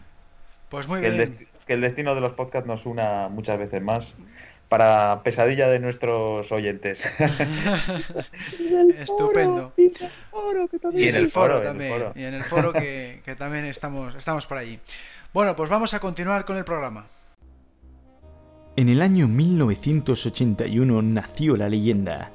A lo largo de los años el Fedora y el Látigo se hicieron iconos del cine de aventuras y en el 2015 fue nombrado mejor personaje de cine de la historia. Por supuesto, su nombre es Indiana Jones, y todo lo relacionado con el personaje lo puedes seguir en Indie Fan Podcast, a través de www.indianajones.es o facebook.com barra indiefanpodcast y por nuestro canal de iVoox. Fortuna y gloria, Indiefans. Terminamos este podcast número 113. ¿Qué tal tu regreso, David? Bueno, pues ha sido un auténtico placer, la verdad. Al principio estaba un poco nervioso, pero enseguida me he ido acostumbrando a esto y la verdad que, es una experiencia muy chula. Es una, una experiencia más del Archivo 007. Yo por mi parte agradecerte la invitación y tu trabajo y dedicación para elaborar todos estos fantásticos podcasts. Pues muy bien, oye, yo me alegro que te hayas animado a, participar y has visto, pues eso, que, no tiene ningún misterio, es como, como charlar en la propia Convención de Madrid, como hacíamos allí, ¿no? Eh, es un poco lo mismo, pero, pero vía Skype, con, pues un micrófono y nada, no tiene nada más. Nada, yo quiero recomendar a todos que lo prueben por lo menos una vez y desear que, estas, que estas charlas que hemos tenido pues sean de, interés y de disfrute para todos los compañeros de Archivo 007. Sí, sí, yo creo que les va a gustar porque además eso es un poquitín novedoso. Esto de primeras experiencias no lo habíamos hecho nunca en todos estos programas que hemos hecho. Normalmente la mayor parte de los programas han sido debates sobre las películas o debates sobre los actores o sobre ciertas temáticas y esto de primeras experiencias, pues mira, no se nos había ocurrido nunca y yo creo que les va a gustar por eso, ¿no? Por la novedad. Yo creo que un programa bastante, bastante original, bastante interesante.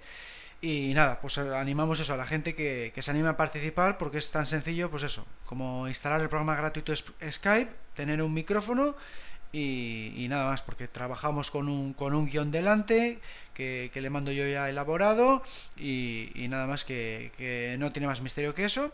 Entonces nada, gracias por participar y eh, vamos a comentar un poco que para participar es simplemente enviar un email a podcast.archivo007.com o también os podéis apuntar por cualquiera de los otros sitios que tenemos de, de internet. Estamos en archivo007.com en el foro archivo037.com barra foros y también os podéis mandar mensaje por Facebook, Twitter, LinkedIn, Instagram, YouTube y Google Plus. O sea, si queréis mandaros un mensaje para apuntaros por cualquiera de estas redes sociales, también valdría. Oye, que me quiero apuntar en el siguiente podcast, pues también lo podéis hacer por cualquiera de estos sistemas. Con esto terminamos este podcast, esperamos que os haya gustado. Un saludo a todos y hasta la próxima.